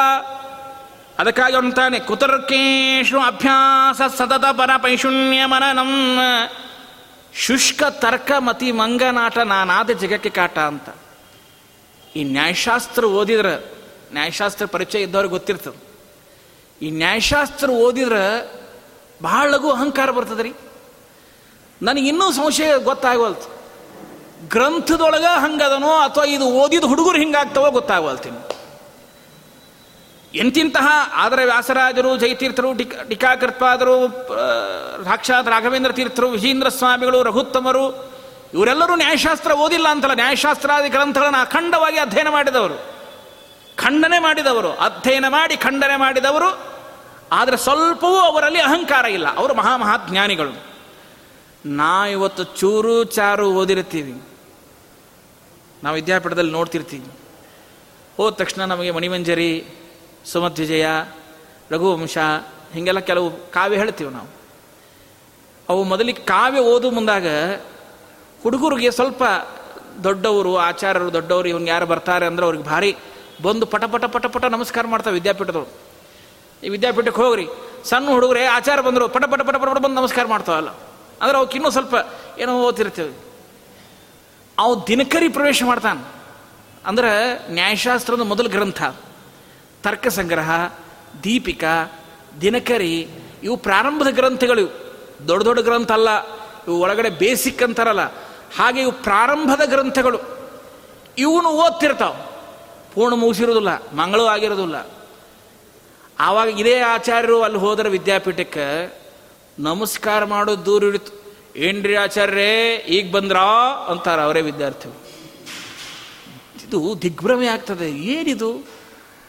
ಇದು ವ್ಯಕ್ತಿನಿಷ್ಠವೋ, ವಸ್ತುನಿಷ್ಠವೋ, ಅಥವಾ ಈ ಗ್ರಂಥದಲ್ಲೇ ಹೆಂಗೆ ಬರ್ತದೋ, ಅದಕ್ಕೆ ಅದನ್ನು ಹೇಳ್ತಾನೆ ಅವನು, ಕುತರ್ಕೇಶು ಅಭ್ಯಾಸ. ನ್ಯಾಯಶಾಸ್ತ್ರ ಓದಿದ ನಮ್ಮ ಪೂಜ್ಯ ಪಂಡ್ರಿನಾಥಾಚಾರ್ಯ ಹೇಳ್ತಿದ್ರು, ಏ, ಯಾಕ್ರು ಸುಮ್ ಸುಮ್ ನ್ಯಾಯಶಾಸ್ತ್ರ, ಮೀಮಾಂಸಾ ಅಂತ ಒದ್ದಾಡ್ತೀರಿ? ನ್ಯಾಯಶಾಸ್ತ್ರ ಓದಿದ್ರೆ ಏನಾಗ್ತದಪ್ಪ ನಿಮಗೆ? ಬುದ್ಧಿ ತೀಕ್ಷ್ಣ ಆಗ್ತದೆ, ಮೋಕ್ಷ ಸಿಗ್ತದೆ. ಅದಕ್ಕೆ ವೇದಾಂತ ಓದ್ರಿ, ಮೋಕ್ಷ ಸಿಗುತ್ತದೆ, ಸಾಧನಕ್ಕೊಂದು ದಾರಿ ಆಗ್ತದೆ. ಅದಕ್ಕೆ ಹೇಳಿದರು, ಶುಷ್ಕ ತರ್ಕ ಮತಿ ಮಂಗನಾಟ ನಾನಾಥೆ ಜಗಕ್ಕೆ ಕಾಟ. ನಾವು ಶಾಸ್ತ್ರ ನ್ಯಾಯಶಾಸ್ತ್ರ ಓದಬಾರದು ಅಂತ ಅಪೇಕ್ಷೆ ಅಲ್ಲ. ಓದಿದ ನ್ಯಾಯಶಾಸ್ತ್ರನ ಒಳ್ಳೆಯದಕ್ಕೆ ಬೆಳೆಸ್ಕೊಳ್ಳಿ. ನಾನು ನ್ಯಾಯಶಾಸ್ತ್ರ ಓದಿದ್ದೇನೆ ಅಂತ ಬಂದು ಬಂದವರನ್ನೆಲ್ಲ ಖಂಡನೆ ಮಾಡಿ, ಯುಕ್ತಿಗಳನ್ನು ಮಾಡಿ, ಅನುಮಾನಗಳನ್ನು ಮಾಡಿ, ಖಂಡನೆ ಮಾಡಿ ಖಂಡನೆ ಮಾಡಿ ಖಂಡನೆ ಮಾಡಿ, ಇನ್ನೊಬ್ಬರನ್ನು ಅವಮಾನ ಮಾಡಿ. ಶುಷ್ಕ ತರ್ಕ ಮತಿ ಮಂಗನಾಟ, ಒಂಥರ ಮಂಗನಾಟ ಇದ್ದಂಗೆ ನಾನಾದಿ ಜಗಕ್ಕೆ ಕಾಟ. ಜಗತ್ತಿಗೆ ನಾವು ಕಾಟ ಕೊಡುವುದಕ್ಕಾಗಿ ಹುಟ್ಟಿದಂಗಾಗ್ತದೆ. ಸರ್ಥ, ಸರ್ವಥಾ ಸರ್ವಥಾ ಸರ್ವಥಾ, ಪಾಂಡಿತ್ಯದ ಅಹಂಕಾರ ಬರಬಾರದು. ಟೀಕಾಕೃತ್ಪಾದರಂತಹ ಮಹಾನುಭಾವರು ಶ್ರೀಮನ್ ನ್ಯಾಯಸುಧಾದಿ ಗ್ರಂಥ ರಚನೆ ಮಾಡುತ್ತಾರೆ. ಅಂತಹ ದೊಡ್ಡ ದೊಡ್ಡ ಜ್ಞಾನಿಗಳು ಅವ್ರು ಹೇಳ್ತಾರೆ, ನ ಶಬ್ದಾಬ್ದೌ ಘಾಡ ನಚ ನಿಗಮ ಚರ್ಚಾಚಿತುರಾಹ ನನಗೆ ಯಾವುದೇ ಶಬ್ದಗಳ ಆಗಮಗಳ ವ್ಯಾಕರಣದ ಪರಿಚಯವಿಲ್ಲ ಅಂತಾರೆ ಅಂತಹ ಟೀಕಾಕೃತ್ಪಾದರು ಪರಂ ಶ್ರೀಮತ್ ಪೂರ್ಣ ಪ್ರಮತಿ ಗುರು ಕಾರುಣ್ಯ ಸರ ಮಾಡ್ತೇನೆ ಅಂದರೆ ಇದು ಪರಂ ಶ್ರೀಮತ್ ಪೂರ್ಣ ಪ್ರಮತಿ ಗುರು ಕಾರುಣ್ಯ ಸರಣಿ. ಶ್ರೀಮದಾಚಾರ್ಯರ ಕಾರುಣ್ಯ ಸರಣಿಯಿಂದ ಇಂತಹ ಗ್ರಂಥವನ್ನು ರಚನೆ ಮಾಡ್ತೇನೆ ಅಂತ ಹೇಳ್ತಾರೆ. ಸ್ವಲ್ಪವೂ ಅಹಂಕಾರ ಇಲ್ಲ ಟೀಕಾಕೃತ್ಪಾದರಿಗೆ ವ್ಯಾಸರಾಯರಿಗೆ ಸ್ವಲ್ಪವೂ ಅಹಂಕಾರ ಇಲ್ಲ. ಯಾದವಾರ್ಯರಿಗೆ ಅಹಂಕಾರ ಇಲ್ಲ. ಶ್ರೀಪಾದರಾಜರಿಗೆ ಅಹಂಕಾರ ಇಲ್ಲ. ರಘುತ್ತಮ ತೀರ್ಥರಿಗೆ ಅಹಂಕಾರ ಇಲ್ಲ. ರಾಘವೇಂದ್ರ ತೀರ್ಥರಿಗೆ ಅಹಂಕಾರವಿಲ್ಲ. ಮರ್ಷಂ ಮರ್ಷಂ ಪುರೋಮನಃ ರಾಯರ್ ಹೇಳುತ್ತಾರೆ ಜನ್ಮಾಧ್ಯಧಿಕರಣದಲ್ಲಿ ಭಾವದೀಪದಲ್ಲಿ ಹೇಳುವಾಗ ನನ್ನ ಮನಸ್ಸು ಆನಂದವಾಗ್ತದೆ. ವ್ಯಾಖ್ಯಾನಗಳನ್ನು ಓದ್ತಾ ಇದ್ರೆ ಅದಕ್ಕೆ ವ್ಯಾಖ್ಯಾನಗಳನ್ನು ಮಾಡುವಾಗ ಮನಸ್ಸಿಗೆ ಆನಂದವಾಗ್ತದೆ. ಆದರೆ ಮುಂದೆ ಹೋಗಬಾರದು ಅಂತ ಅನಿಸ್ತದೆ ಆದರೆ ಗ್ರಂಥ ವಿಸ್ತಾರವಾಗ್ತದೆ ಅನ್ನುವುದಕ್ಕಾಗಿ ನಾನು ಇಷ್ಟಕ್ಕೆ ಮೊಟಗೊಳಿಸ್ತಾ ಇದ್ದೇನೆ. ಮುಂದಿನ ವಿಷಯವನ್ನು ಬರಿತಾ ಇದ್ದೇನೆ ಹೇಳ್ತಾರೆ. ಮರ್ಷಂ ಮರ್ಷಂ ಪುರೋಮನಃ. ವಿಜೇಂದ್ರ ಸ್ವಾಮಿಗಳು ಹೇಳ್ತಾರೆ, ಎಂತಹ ವಿದ್ಯಾ ಪ್ರವೀಣರು ಅರವತ್ನಾಲ್ಕು ವಿದ್ಯೆಗಳಲ್ಲಿ ಪ್ರಾವೀಣ್ಯತೆ ಪಡೆದುಕೊಂಡವರು. ಇವರೆಲ್ಲ ಮಹಾಮಹಾ ಜ್ಞಾನಿಗಳಲ್ವಾ ಇಂತಿಂತಹ ಜ್ಞಾನಿಗಳು ರೀ? ಆದರೆ ಎಲ್ಲೂ ಅಹಂಕಾರ ಪ್ರದರ್ಶನ ಮಾಡಿಲ್ಲ. ಎಲ್ಲೂ ಮಾಡಿಲ್ಲ. ಹರಿಪಾದಾಕ್ಷರತಿ ಹಿಷಾದಿತ್ಯಯಂ ಶ್ರಮಃ. ನಚ ಪಾಂಡಿತ್ಯ ಅಭಿಮಾನೇನ. ನನ್ನಲ್ಲಿ ಬಹಳ ಪಾಂಡಿತ್ಯ ಇದೆ, ತರ್ಕ ಇದೆ, ನ್ಯಾಯಶಾಸ್ತ್ರ ಓದಿದ್ದೇನೆ. ನಾನು ಏನು ಬೇಕಾದರೂ ಬರಿತೇನೆ ಅಂತ ಬರಿತಾ ಇಲ್ಲ. ನಾನು ಯಾಕೆ ಈ ಕೆಲಸವನ್ನು ಮಾಡ್ತಾ ಇದ್ದೇನೆ ಅಂದರೆ ವ್ಯಾಖ್ಯಾನಕಾರ ಹೇಳ್ತಾರೆ ದೇವರ ಪಾದಾರವಿಂದಗಳಲ್ಲಿ ನಿರಂತರವಾದ ಭಕ್ತಿ ಹುಟ್ಟಲಿ ಎನ್ನುವುದಕ್ಕಾಗಿ ಮಾತ್ರ ಈ ಶ್ರಮ. ಆ ಜ್ಞಾನಿಗಳು ಹೇಳಿಕೊಳ್ಳುವಂತಹ ಮಾತು. ಇಷ್ಟು ದೊಡ್ಡ ದೊಡ್ಡ ದೊಡ್ಡ ಗ್ರಂಥ ಬರೆದರೆ ತಮ್ಮ ಹೆಸರನ್ನು ಒಂದು ಕಡೆಗೂ ಉಲ್ಲೇಖ ಮಾಡೋದಿಲ್ಲ ಅವರು. ನಾವು ಇಷ್ಟೇ ಚೂರು ಚಾರು ಗ್ರಂಥ ಬರೆದಿರ್ತೀವಿ, ನಮ್ಮ ಹೆಸರೇ ದೊಡ್ಡ ಇರ್ತಾವೆ. ಆ ಗ್ರಂಥದಕ್ಕಿಂತ ನಮ್ಮ ಹೆಸರೇ ದೊಡ್ಡ ಇರ್ತಾವೆ. ನಮಗೂ ಅವರಿಗೂ ಇರುವ ವ್ಯತ್ಯಾಸ ನೋಡಿ ಅಂಥದ್ದು. ಈ ಜ್ಞಾನಿಗಳ ನಿದರ್ಶನ ನೋಡಿಕೊಂಡ್ರೆ ಸಾಕು, ಜೀವನದಲ್ಲಿ ನಾವು ಉದ್ಧಾರ ಆಗ್ತೇವೆ. ಎಷ್ಟು ವಿಷಯಗಳು ಅದಕ್ಕಾಗಿ ಹೇಳ್ತಾರೆ ಇಂಥ ನನ್ನ ಕಲ್ಯಾಣ ಕೋಟಿ ಗುಣ ಕೇಳಿ ಕೇಳಿ ಮುನ್ನ ತಾಯೇ ನಿನ್ನ ಬಿಟ್ಟನ್ಯರೀಗ ಕಣ್ಣೆತ್ತಿ ನೋಡರೆನ್ನ. ಇವೆಲ್ಲ ನಮ್ಮ ಕಲ್ಯಾಣ ಗುಣಗಳ್ರಿ ಇವೆಲ್ಲ. ಅಂದ್ರೆ ಅಷ್ಟು ಕೆಲಸ ಮಾಡ್ತೀವಿ ನಾವು ಅಂತ, ಒಳ್ಳೆ ಕೆಲಸ ಮಾಡ್ತೀವಿ ಅಂತ. ಆದರೆ ಅಂತಹ ಜ್ಞಾನಿಗಳು, ಮಹಾನುಭಾವರು ಮಾಡತಕ್ಕಂತಹ ಅನೇಕ ಶಾಸ್ತ್ರ ಗ್ರಂಥಗಳನ್ನು ಓದಿಕೊಂಡವರು. ವಿದ್ಯಾಧಿಶತೀರ್ಥ ಶ್ರೀಪಾದಂಗಳವರ ತಮ್ಮಂದರು ದೊಡ್ಡ ಗುರಾಜಾಚಾರ್ಯರು ಅಂತ ಬಹಳ ದೊಡ್ಡ ವಿದ್ವಾಂಸರು. ನ್ಯಾಯಶಾಸ್ತ್ರ, ಮೀಮಾಂಸಾದಿ ಗ್ರಂಥಗಳಲ್ಲಿ ಎತ್ತಿದ ಕೈ. ನಿತ್ಯ ಮನೆಯೊಳಗೆ ನ್ಯಾಯಶಾಸ್ತ್ರ ಪಾಠ ಹೇಳಬೇಕು. ಹೇಳಬೇಕು. ನ್ಯಾಯಶಾಸ್ತ್ರ ಓದಬೇಕು. ಭಾಳ ಸುಂದರವಾಗಿರತಕ್ಕಂಥದ್ದು. ದುರ್ವಾದಿಗಳನ್ನು ಖಂಡಿಸಬೇಕಾದ್ರೆ ನ್ಯಾಯಶಾಸ್ತ್ರ ಬೇಕು. ಬಹಳ ವ್ಯಾಸರಾಯದರು ಹಾಗೆ ಸಾಕಷ್ಟು ನ್ಯಾಯಶಾಸ್ತ್ರಾದಿ ಗ್ರಂಥವನ್ನು ಓದಿಕೊಂಡು ನ್ಯಾಯ ಶಾಸ್ತ್ರದ ಅನೇಕ ವಿಚಾರಗಳನ್ನೇ ಖಂಡನ ಮಾಡಿದರು. ತರ್ಕವನ್ನು ಬಳಸಿಕೊಂಡರು ಅದೇ ತಾರ್ಕಿಕರನ್ನು ಖಂಡನೆ ಮಾಡಿದರು ತರ್ಕ ತಾಂಡವದಲ್ಲಿ. ಶಿ ವೇದಾಂತದ ಮಹತ್ವವನ್ನು ತಿಳಿಸಿಕೊಟ್ಟರು ಸಾಕ್ಷಾತ್ ವ್ಯಾಸರಾಯರು. ಹಾಗೆ ಅನೇಕ ಮಹನೀಯರು ಮಾಡಿದ್ದಾರೆ, ಇಲ್ಲ ಅಂತಲ್ಲ. ಹಾಗೆ ಗುರುರಾಜಾಚಾರ್ಯರು ನಿತ್ಯ ಮನೆಯೊಳಗೆ ಪಾಠ ಹೇಳಬೇಕು. ಯಾದವಾರ್ಯರು ಅವರ ಮನೆ ಮುಂದೆ, ಅವರ ಸ್ನಾನಕ್ಕೆ ಹೋಗಬೇಕಾದ್ರೆ ಅವರ ಮನೆ ಮುಂದೆ ಹಾಯ್ದು ಹೋಗಬೇಕು. ಆವಾಗ ಯಾದವಾರ್ಯರು ಅವ್ರ ಮನೆ ಮುಂದೆ ಹೋಗ್ತಾ ಇದ್ರಂತೆ, ಹೋಗುವಾಗ ಇವರು ಪಾಠ ಹೇಳಬೇಕು. ಹೇಳಿ, ಏನು ಸಮಸ್ಯೆ ಇಲ್ಲ. ಆದರೆ ಒಂದು ದಿವಸವೂ ಸಹಿತ ಭಾಗವತಾದಿ ಗ್ರಂಥಗಳನ್ನು ಪಾಠ ಹೇಳ್ತಿದ್ದಿಲ್ಲ ಯಾರು? ಗುರಾಜಾಚಾರ್ಯರು. ಆದರೆ ಕೊನೆಯಲ್ಲಿ ಯಾದವಾರ ಹೇಳ್ತಿದ್ರಂತೆ ಏನ್ರಿ ಬರೀ ನ್ಯಾಯಶಾಸ್ತ್ರ ಪಾಠ ಹೇಳ್ತೀರಿ ನ್ಯಾಯಶಾಸ್ತ್ರ? ಹೇಳಿ ಬೇಡ ಅಂತಲ್ಲ. ಭಾಗವತ್ ಪಹ ಮರಾಠಿ ಒಳಗೆ ಹೇಳಬೇಕು. ಪಹ ಅಂದ್ರೆ ಓದು. ಭಾಗವತ್ ಪಹ, ಒಂಚೂರು ಭಾಗವತ್ ಓದ್ರಿ. ಭಾಗವತ್ ಪಾಠ ಹೇಳ್ರಿ. ಜನ್ಮ ಸಾರ್ಥಕ ಆಗ್ತದೆ ಅಂತ ಹೇಳಬೇಕು. ಇವರು ಏನು ಭಾಗವತ್ ಹೇಳೋದು ಮತ್ತು ಅದೇ ಅಜಾಮಳನ ಕತಿ ಅದೇ ಸ್ವಯಂ ಮನುವಿನ ಕತಿ ಅವನಿಗಿರು ಮೂರು ಜನ ಹೆಣ್ಮಕ್ಳು, ಆಕೂತಿ, ಪ್ರಸೂತಿ, ದೇವಭೂತಿ ಪ್ರಿಯವೃತ ಮಹಾರಾಜ, ಉತ್ಥಾನಪಾದ ರಾಜ, ಇಲ್ಲೇ ಆರ್ಸ್ಕಂದ ಕೃಷ್ಣಾರ್ಪಣ ವಸ್ತು ಮುಗಿದು ಹೋಯ್ತು. ಇನ್ನು ಆರ್ಸ್ಕಂದ ಇವಾಗ ಕೃಷ್ಣನ ಮಹಿಮಾ ಇಷ್ಟೆಲ್ಲ ಬಂದದೆ, ಮತ್ತು ಇಷ್ಟು ಹೇಳಿಕ್ಕೆ ಭಾಗವತ ಯಾಕೆ ಓದಬೇಕು ಇಷ್ಟೇ ಅಂತ, ಸುಮ್ಮ ಸಹಜವಾಗಿ ಯಾರಿಗಾದರೂ ಅನಿಸ್ತದೆ ಅದರ ಭಾಗವತ ಇದಂ ಪುರಾಣಂ ಬ್ರಹ್ಮ ಸಂಹಿತಂ ಬ್ರಹ್ಮ ಮೀಮಾಂಸಾ ಶಾಸ್ತ್ರ ನಿತ್ಯ ಅವ್ರು ಹಿಂಗೆ ಹೇಳಬೇಕಂತೆ ಒಂದು ಸಾರಿ ಏನಾಯಿತು ಅಂದರೆ ಅಂದರೆ ಅವರು ಹೇಳಬಾರದು ಅಂತಿಲ್ಲ, ಅವರಿಗೆ ಭಾಗವತ ಜ್ಞಾನ ಇಲ್ಲ ಅಂತಲ್ಲ, ಬಹಳ ದೊಡ್ಡ ಜ್ಞಾನಿಗಳು. ಆದರೆ ಅವರು ಇದರಲ್ಲಿ ಹೆಚ್ಚು ಕೃಷಿ ಮಾಡಿದ್ದರಿಂದ ಇದರಲ್ಲಿ ಹೆಚ್ಚು ತೊಡಗಿದವರು. ಆವಾಗ ಒಂದು ಸಾರಿ ಅವರ ತಾಯಿ ನಿತ್ಯ ಉಪನ್ಯಾಸ ಕೇಳಬೇಕು, ಭಾಗವತವನ್ನು ಕೇಳೇ ಭೋಜನ ಮಾಡುವರು ಅವರ ತಾಯಿ, ವಿರಾಜಾಚಾರ್ಯರ ತಾಯಿ.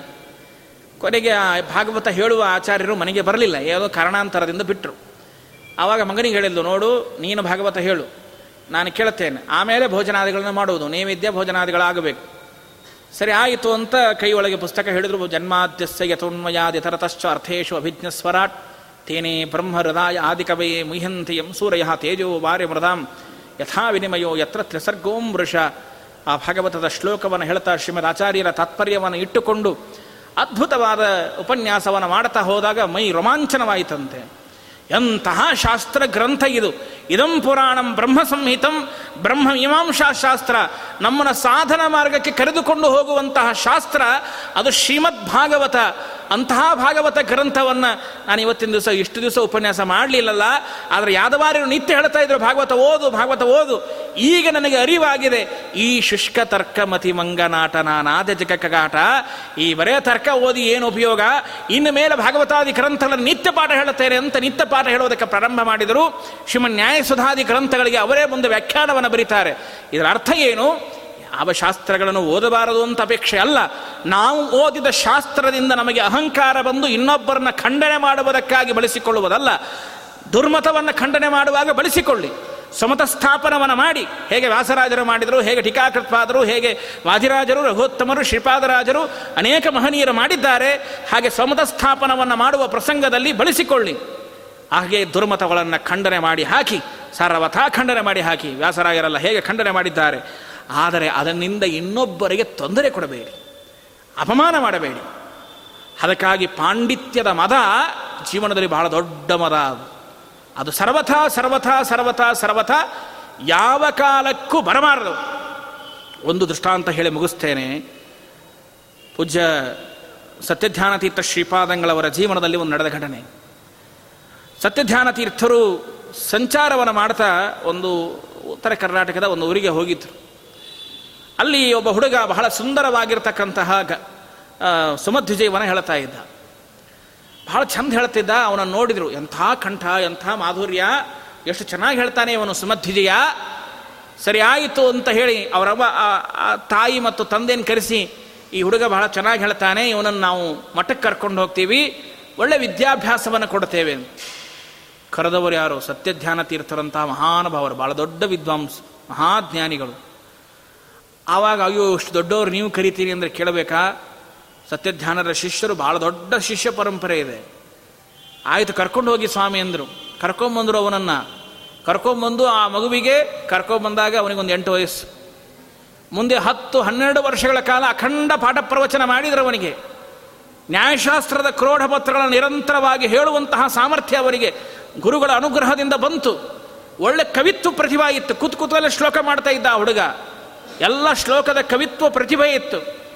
ಅನೇಕ ನ್ಯಾಯಶಾಸ್ತ್ರ, ತರ್ಕ, ಮೀಮಾಂಸ, ಎಲ್ಲ ಗ್ರಂಥಗಳನ್ನು ಸ್ವಾಮಿಗಳು ಪಾಠ ಹೇಳಿದರು. ದೊಡ್ಡ ವಿದ್ವಾಂಸನಾಗಿ ಮಾಡಿದರು. ಇಪ್ಪತ್ತೊಂದು ವರ್ಷ. ಒಳ್ಳೆ ಪ್ರಾಯ. ಆ ಪ್ರಾಯದೊಳಗೆ ಈ ತರಹದ ಪಾಂಡಿತ್ಯ ಬಂದ್ಬಿಡ್ತು. ಕೇಳಬೇಕೆ? ಒಂದು ಕಡೆಗೆ ವಯಸ್ಸು, ಇನ್ನೊಂದು ಕಡೆಗೆ ಪಾಂಡಿತ್ಯ. ಕೇಳಬೇಕೆ? ಕೊನೆಗೆ ಅವನು ಏನು ಮಾಡಿದ ಗೊತ್ತಾ? ಯಾರೋ ಕುಹಕಿಗಳು ಇಷ್ಟೆಲ್ಲ ಕಲಿಸಿದ್ರಲ್ಲ ಗುರುಗಳು, ಆ ಗುರುಗಳ ವಿರುದ್ಧವೇ ಇವನು ಕಲಿಸಿಕೊಡ್ಲಿಕ್ಕೆ ಶುರು ಮಾಡಿದರು. ತನ್ನ ಕವಿಯ ಪ್ರತಿಭೆಯಿಂದ ಇನ್ನೊಬ್ಬರನ್ನು ಹೊಗಳಬೇಕು, ದೇವರ ಸ್ಮರಣೆ ಮಾಡಬೇಕು ಅಂಥದ್ದೇನು ಮಾಡಿದ? ಇಷ್ಟೆಲ್ಲ ಕರ್ಕೊಂಬಂದು ಅನ್ನ, ಊಟ, ವಸ್ತ್ರ, ವಸತಿ ಕೊಟ್ಟು ನಮ್ಮ ಸ್ವರೂಪವನ್ನು ಉದ್ಧಾರ ಮಾಡಿ ಜಗತ್ತಿನೊಳಗೆ ನಾಲ್ಕು ಜನ ಗುರುತಿಸುವ ಹಾಗೆ ಮಾಡಿದವರು ಸ್ವಾಮಿಗಳು. ಅಂತಹ ಸ್ವಾಮಿಗಳ ಬಗ್ಗೆಯೇ ಕೆಟ್ಟ ಕೆಟ್ಟ ಶ್ಲೋಕಗಳನ್ನು ಮಾಡುವುದಕ್ಕೆ ಪ್ರಾರಂಭ ಮಾಡಿದರು. ನಡೆದ ಘಟನೆ ಇದು. ಸುಮ್ಮನೆ ಏನೋ ಕಥೆ ಅಲ್ಲ ಇದು. ಮಾಡೋದಕ್ಕೆ ಪ್ರಾರಂಭ ಮಾಡಿದರೆ ಸ್ವಾಮಿಗಳು ಏನು ಹೇಳ್ತಿದ್ದಿಲ್ಲ ಅಂತ ಸುಮ್ಮನೆ ಇದ್ರು. ಅವರೆಲ್ಲ ಮಹಾ ಮಹಾ ರೀ. ಅವರೆಲ್ಲ ಮಾತಾಡೋದಿಲ್ಲ. ಯಾಕಂದ್ರೆ ಅವ್ರ ಬಾಯಿಂದ ಒಂದು ಮಾತು ಬಂದರೆ ಕೃಷ್ಣಾರ್ಪಣ ಮುಗಿದು ಹೋಯ್ತು. ದೊಡ್ಡವರು ಯಾವ ಕೆಲಕ್ಕೂ ಮಾತಾಡೋದಿಲ್ಲ ಅವರು. ಹೀಗಾಗಿ ಏನು ಮಾತಾಡ್ತಾ ಇಲ್ಲ. ಸುಮ್ಮನೆ ಅನ್ಕೊಂಡು ಹೋಗ್ಲಿ ಬಿಡಿ. ಯಾಕೆ ಸುಮ್ಮನೆ ತಲೆ ಕೆಡಿಸೋತೀರ? ಬಿಟ್ಟು ಬಿಡಿ. ಶಿಷ್ಯರಿಗೆ ಹೇಳಿದ್ರು. ನೀವೇನು ಮಾಡಬೇಡಿ. ಅವನು ಎಷ್ಟು ಬೈತಾನೆ ಬೈಕೊಳ್ಳಿ. ಆದರೆ ಅವನಿಗೆ ಏನು ತೊಂದರೆ ಕೊಡಬೇಕು ಯಾಕಂದ್ರೆ ಅವನಲ್ಲಿರೋ ಪಾಂಡಿತ್ಯ ಇದೆಯಲ್ಲ, ವಿದ್ಯೆ ಇದೆಯಲ್ಲ, ಬಹಳ ದೊಡ್ಡ ವಿದ್ಯೆ ಅದು. ಹೀಗಾಗಿ ಧಾರೆ ಎರೆದವರು ಗುರುಗಳೇ, ಇಷ್ಟೆಲ್ಲ ಕೊಟ್ಟವರು ಗುರುಗಳೇ. ಆದರೆ ಕೊನೆಗೆ ಎಷ್ಟು ಜನ ತಿಳಿಸಿ ಹೇಳ್ತಾರೆ, ದೊಡ್ಡವರ ವಿರೋಧ ಮಾಡಬೇಡ, ಜ್ಞಾನಿಗಳ ಯತಿಗಳ ಯತಿಗಳ ವಿರೋಧ ಸರ್ವಥ ಮಾಡಬೇಡ. ಇಷ್ಟೆಲ್ಲ ಹೇಳ್ತಾರೆ, ಹೇಳಿದರೂ ಕೇಳಿಲ್ಲ ಅವನಿಗೆ, ಪಾಂಡಿತ್ಯದ ಮದ, ಶುಷ್ಕ ತರ್ಕಮತಿ ಮಂಗನಾಟ ನಾನಾದಿ ಜಿಗಕ್ಕೆ ಕಾಟ. ಕೊನೆಗೆ ಏನಾಯಿತು ಗೊತ್ತಾ ಅವನಿಗೆ? ಇಪ್ಪತ್ತೆರಡು ವಯಸ್ಸು, ಒಂದೇ ಒಂದು. ಇಪ್ಪತ್ತೆರಡು ವಯಸ್ಸಿಗೆ ಅವನಿಗೆ ಕೆಟ್ಟ ರೋಗ ಕುಷ್ಠರೋಗ ಸೇರ್ಕೊಂಡ್ಬಿಡ್ತು. ದೇವರಲ್ಲೇ ತೋರಿಸಿಕೊಟ್ಬಿಡ್ತಾನೆ. ಮುಂದಿನ ಜನ್ಮ ಅಂತಿಲ್ಲ, ಇದೇ ಜನ್ಮದಲ್ಲೇ ತೋರಿಸ್ತಾನೆ. ಅವನ ಮನೆಯ ಜನರೇ ಅವನನ್ನು ಮುಟ್ಟಿಸಿಕೊಳ್ಳಲಿಲ್ಲ. ಆ ರೋಗ ಬಂದರೆ ವಿಜಾಪುರಂತಹ ವಿಜಾಪುರ ಹಾಸ್ಪಿಟಲ್ ಒಳಗೆ ಅವತ್ತಿನ ಕಾಲದಲ್ಲಿ ನಲವತ್ತೋ ಐವತ್ತು ಸಾವಿರ ರೂಪಾಯಿ ಹಣ ಖರ್ಚು ಮಾಡಿತ್ತು. ಇವತ್ತದ ಲಕ್ಷ ಲಕ್ಷ ಆಗ್ತದೆ ಅಷ್ಟು ಹಣ ಖರ್ಚು ಮಾಡಿದರು. ಯಾರು ಸತ್ಯಧ್ಯಾನರೇ? ಸ್ವಾಮಿಗಳನ್ನೇ ಬೈದವನು, ಆದರೂ ಸಹಿತ ಅವನಿಗೆ ಎಲ್ಲ ತರಹದ ವ್ಯವಸ್ಥೆ ಮಾಡಿ ಅವನು ಉಳಿಬೇಕು ಅಂತ. ಅವರ ಉದ್ದೇಶ ಇಷ್ಟೇ, ಒಂದು ಪಾಂಡಿತ್ಯ ಜೀವಂತ ಉಳಿತದೆ. ಕೊನೆಗೆ ಇಷ್ಟೆಲ್ಲ ಖರ್ಚು ಮಾಡಿರೋ ಸಹಿತ ಕೊನೆಗೆ ಒಂದು ದಿವಸ, ಆ ವ್ಯಕ್ತಿ ತೀರ್ಕೊಂಡು ಹೋದ. ತೀರ್ಕೊಂಡ ಮೇಲೆ ಬಂದು ಗುರುಗಳಿಗೆ ಹೇಳಿದರು, ಇಲ್ಲ ಸ್ವಾಮಿ, ಮತ್ತೆ ಅವನು ತೀರ್ಕೊಂಡ್ಬಿಟ್ಟ. ಬಹಳ ದುಃಖ ಆಯಿತು. ಯಾಕಂದರೆ ಸಣ್ಣ ಮಗು ಇದ್ದಾಗಿನ ಕರ್ಕೊಂಬಂದು ಬೆಳೆಸಿ. ಯಾರಿಗೆ ತಂದೆ ತಾಯಿಗೂ ತೊಂದರೆ ಆಗ್ತದೆ ತ್ರಾಸಾಗ್ತದೆ ಗುರುಗಳಿಗೂ ತ್ರಾಸಾಗ್ತದೆ ಯಾಕಂದ್ರೆ ಆ ಗುರು ಶಿಷ್ಯ ಪರಂಪರೆ ಅನುಭವಿಸಿದವರಿಗೆ ಗೊತ್ತು. ಆವಾಗ ಏನು ಮಾಡೋದು? ಅವನು ನಮ್ಮನ್ನು ಬೈಕೋತಾದರೂ ಜೀವಂತ ಇರಬೇಕಾಗಿತ್ತು ಅಂದರು ಸ್ವಾಮಿಗಳು. ಒಂದೇ ಒಂದು, ಅವನ ಪಾಂಡಿತ್ಯ, ಅವನ ಜ್ಞಾನ ಅದು ಇರ್ತಿತ್ತು. ಏನೋ ಜನ್ಮಾಂತರದ ಪಾಪ ಹಂಗೆ ಮಾತಾಡ್ತಿದ್ದ, ಮುಂದೆ ಅವನು ಒಳ್ಳೆಯವನಾಗಬಹುದಾಗಿತ್ತೇನೋ. ಆದರೆ ನಾಲ್ಕು ಜನರಿಗೆ ಅವನಿಂದ ಉಪಯೋಗ ಆಗಬಹುದಾಗಿತ್ತೇನೋ ಅಂತ ಹೇಳಿ ಅವರಿಗೆ ಅನಿಸ್ತಂತ ಅದರ ಅರ್ಥ ನಾನು ಯಾಕೆ ಹೇಳಿದೆ ಅಂದರೆ ನಮ್ಮಲ್ಲಿರುವ ಪಾಂಡಿತ್ಯದ ಮದ ದೊಡ್ಡ ದೊಡ್ಡ ಜ್ಞಾನಿಗಳನ್ನು, ಹಿರಿಯರನ್ನು ಕೆಟ್ಟ ಭಾವನೆಯಿಂದ ನೋಡಿದರೆ ಎಂತಹ ದುಃಖ ಅನುಭವಿಸಬೇಕಾಗ್ತದೆ?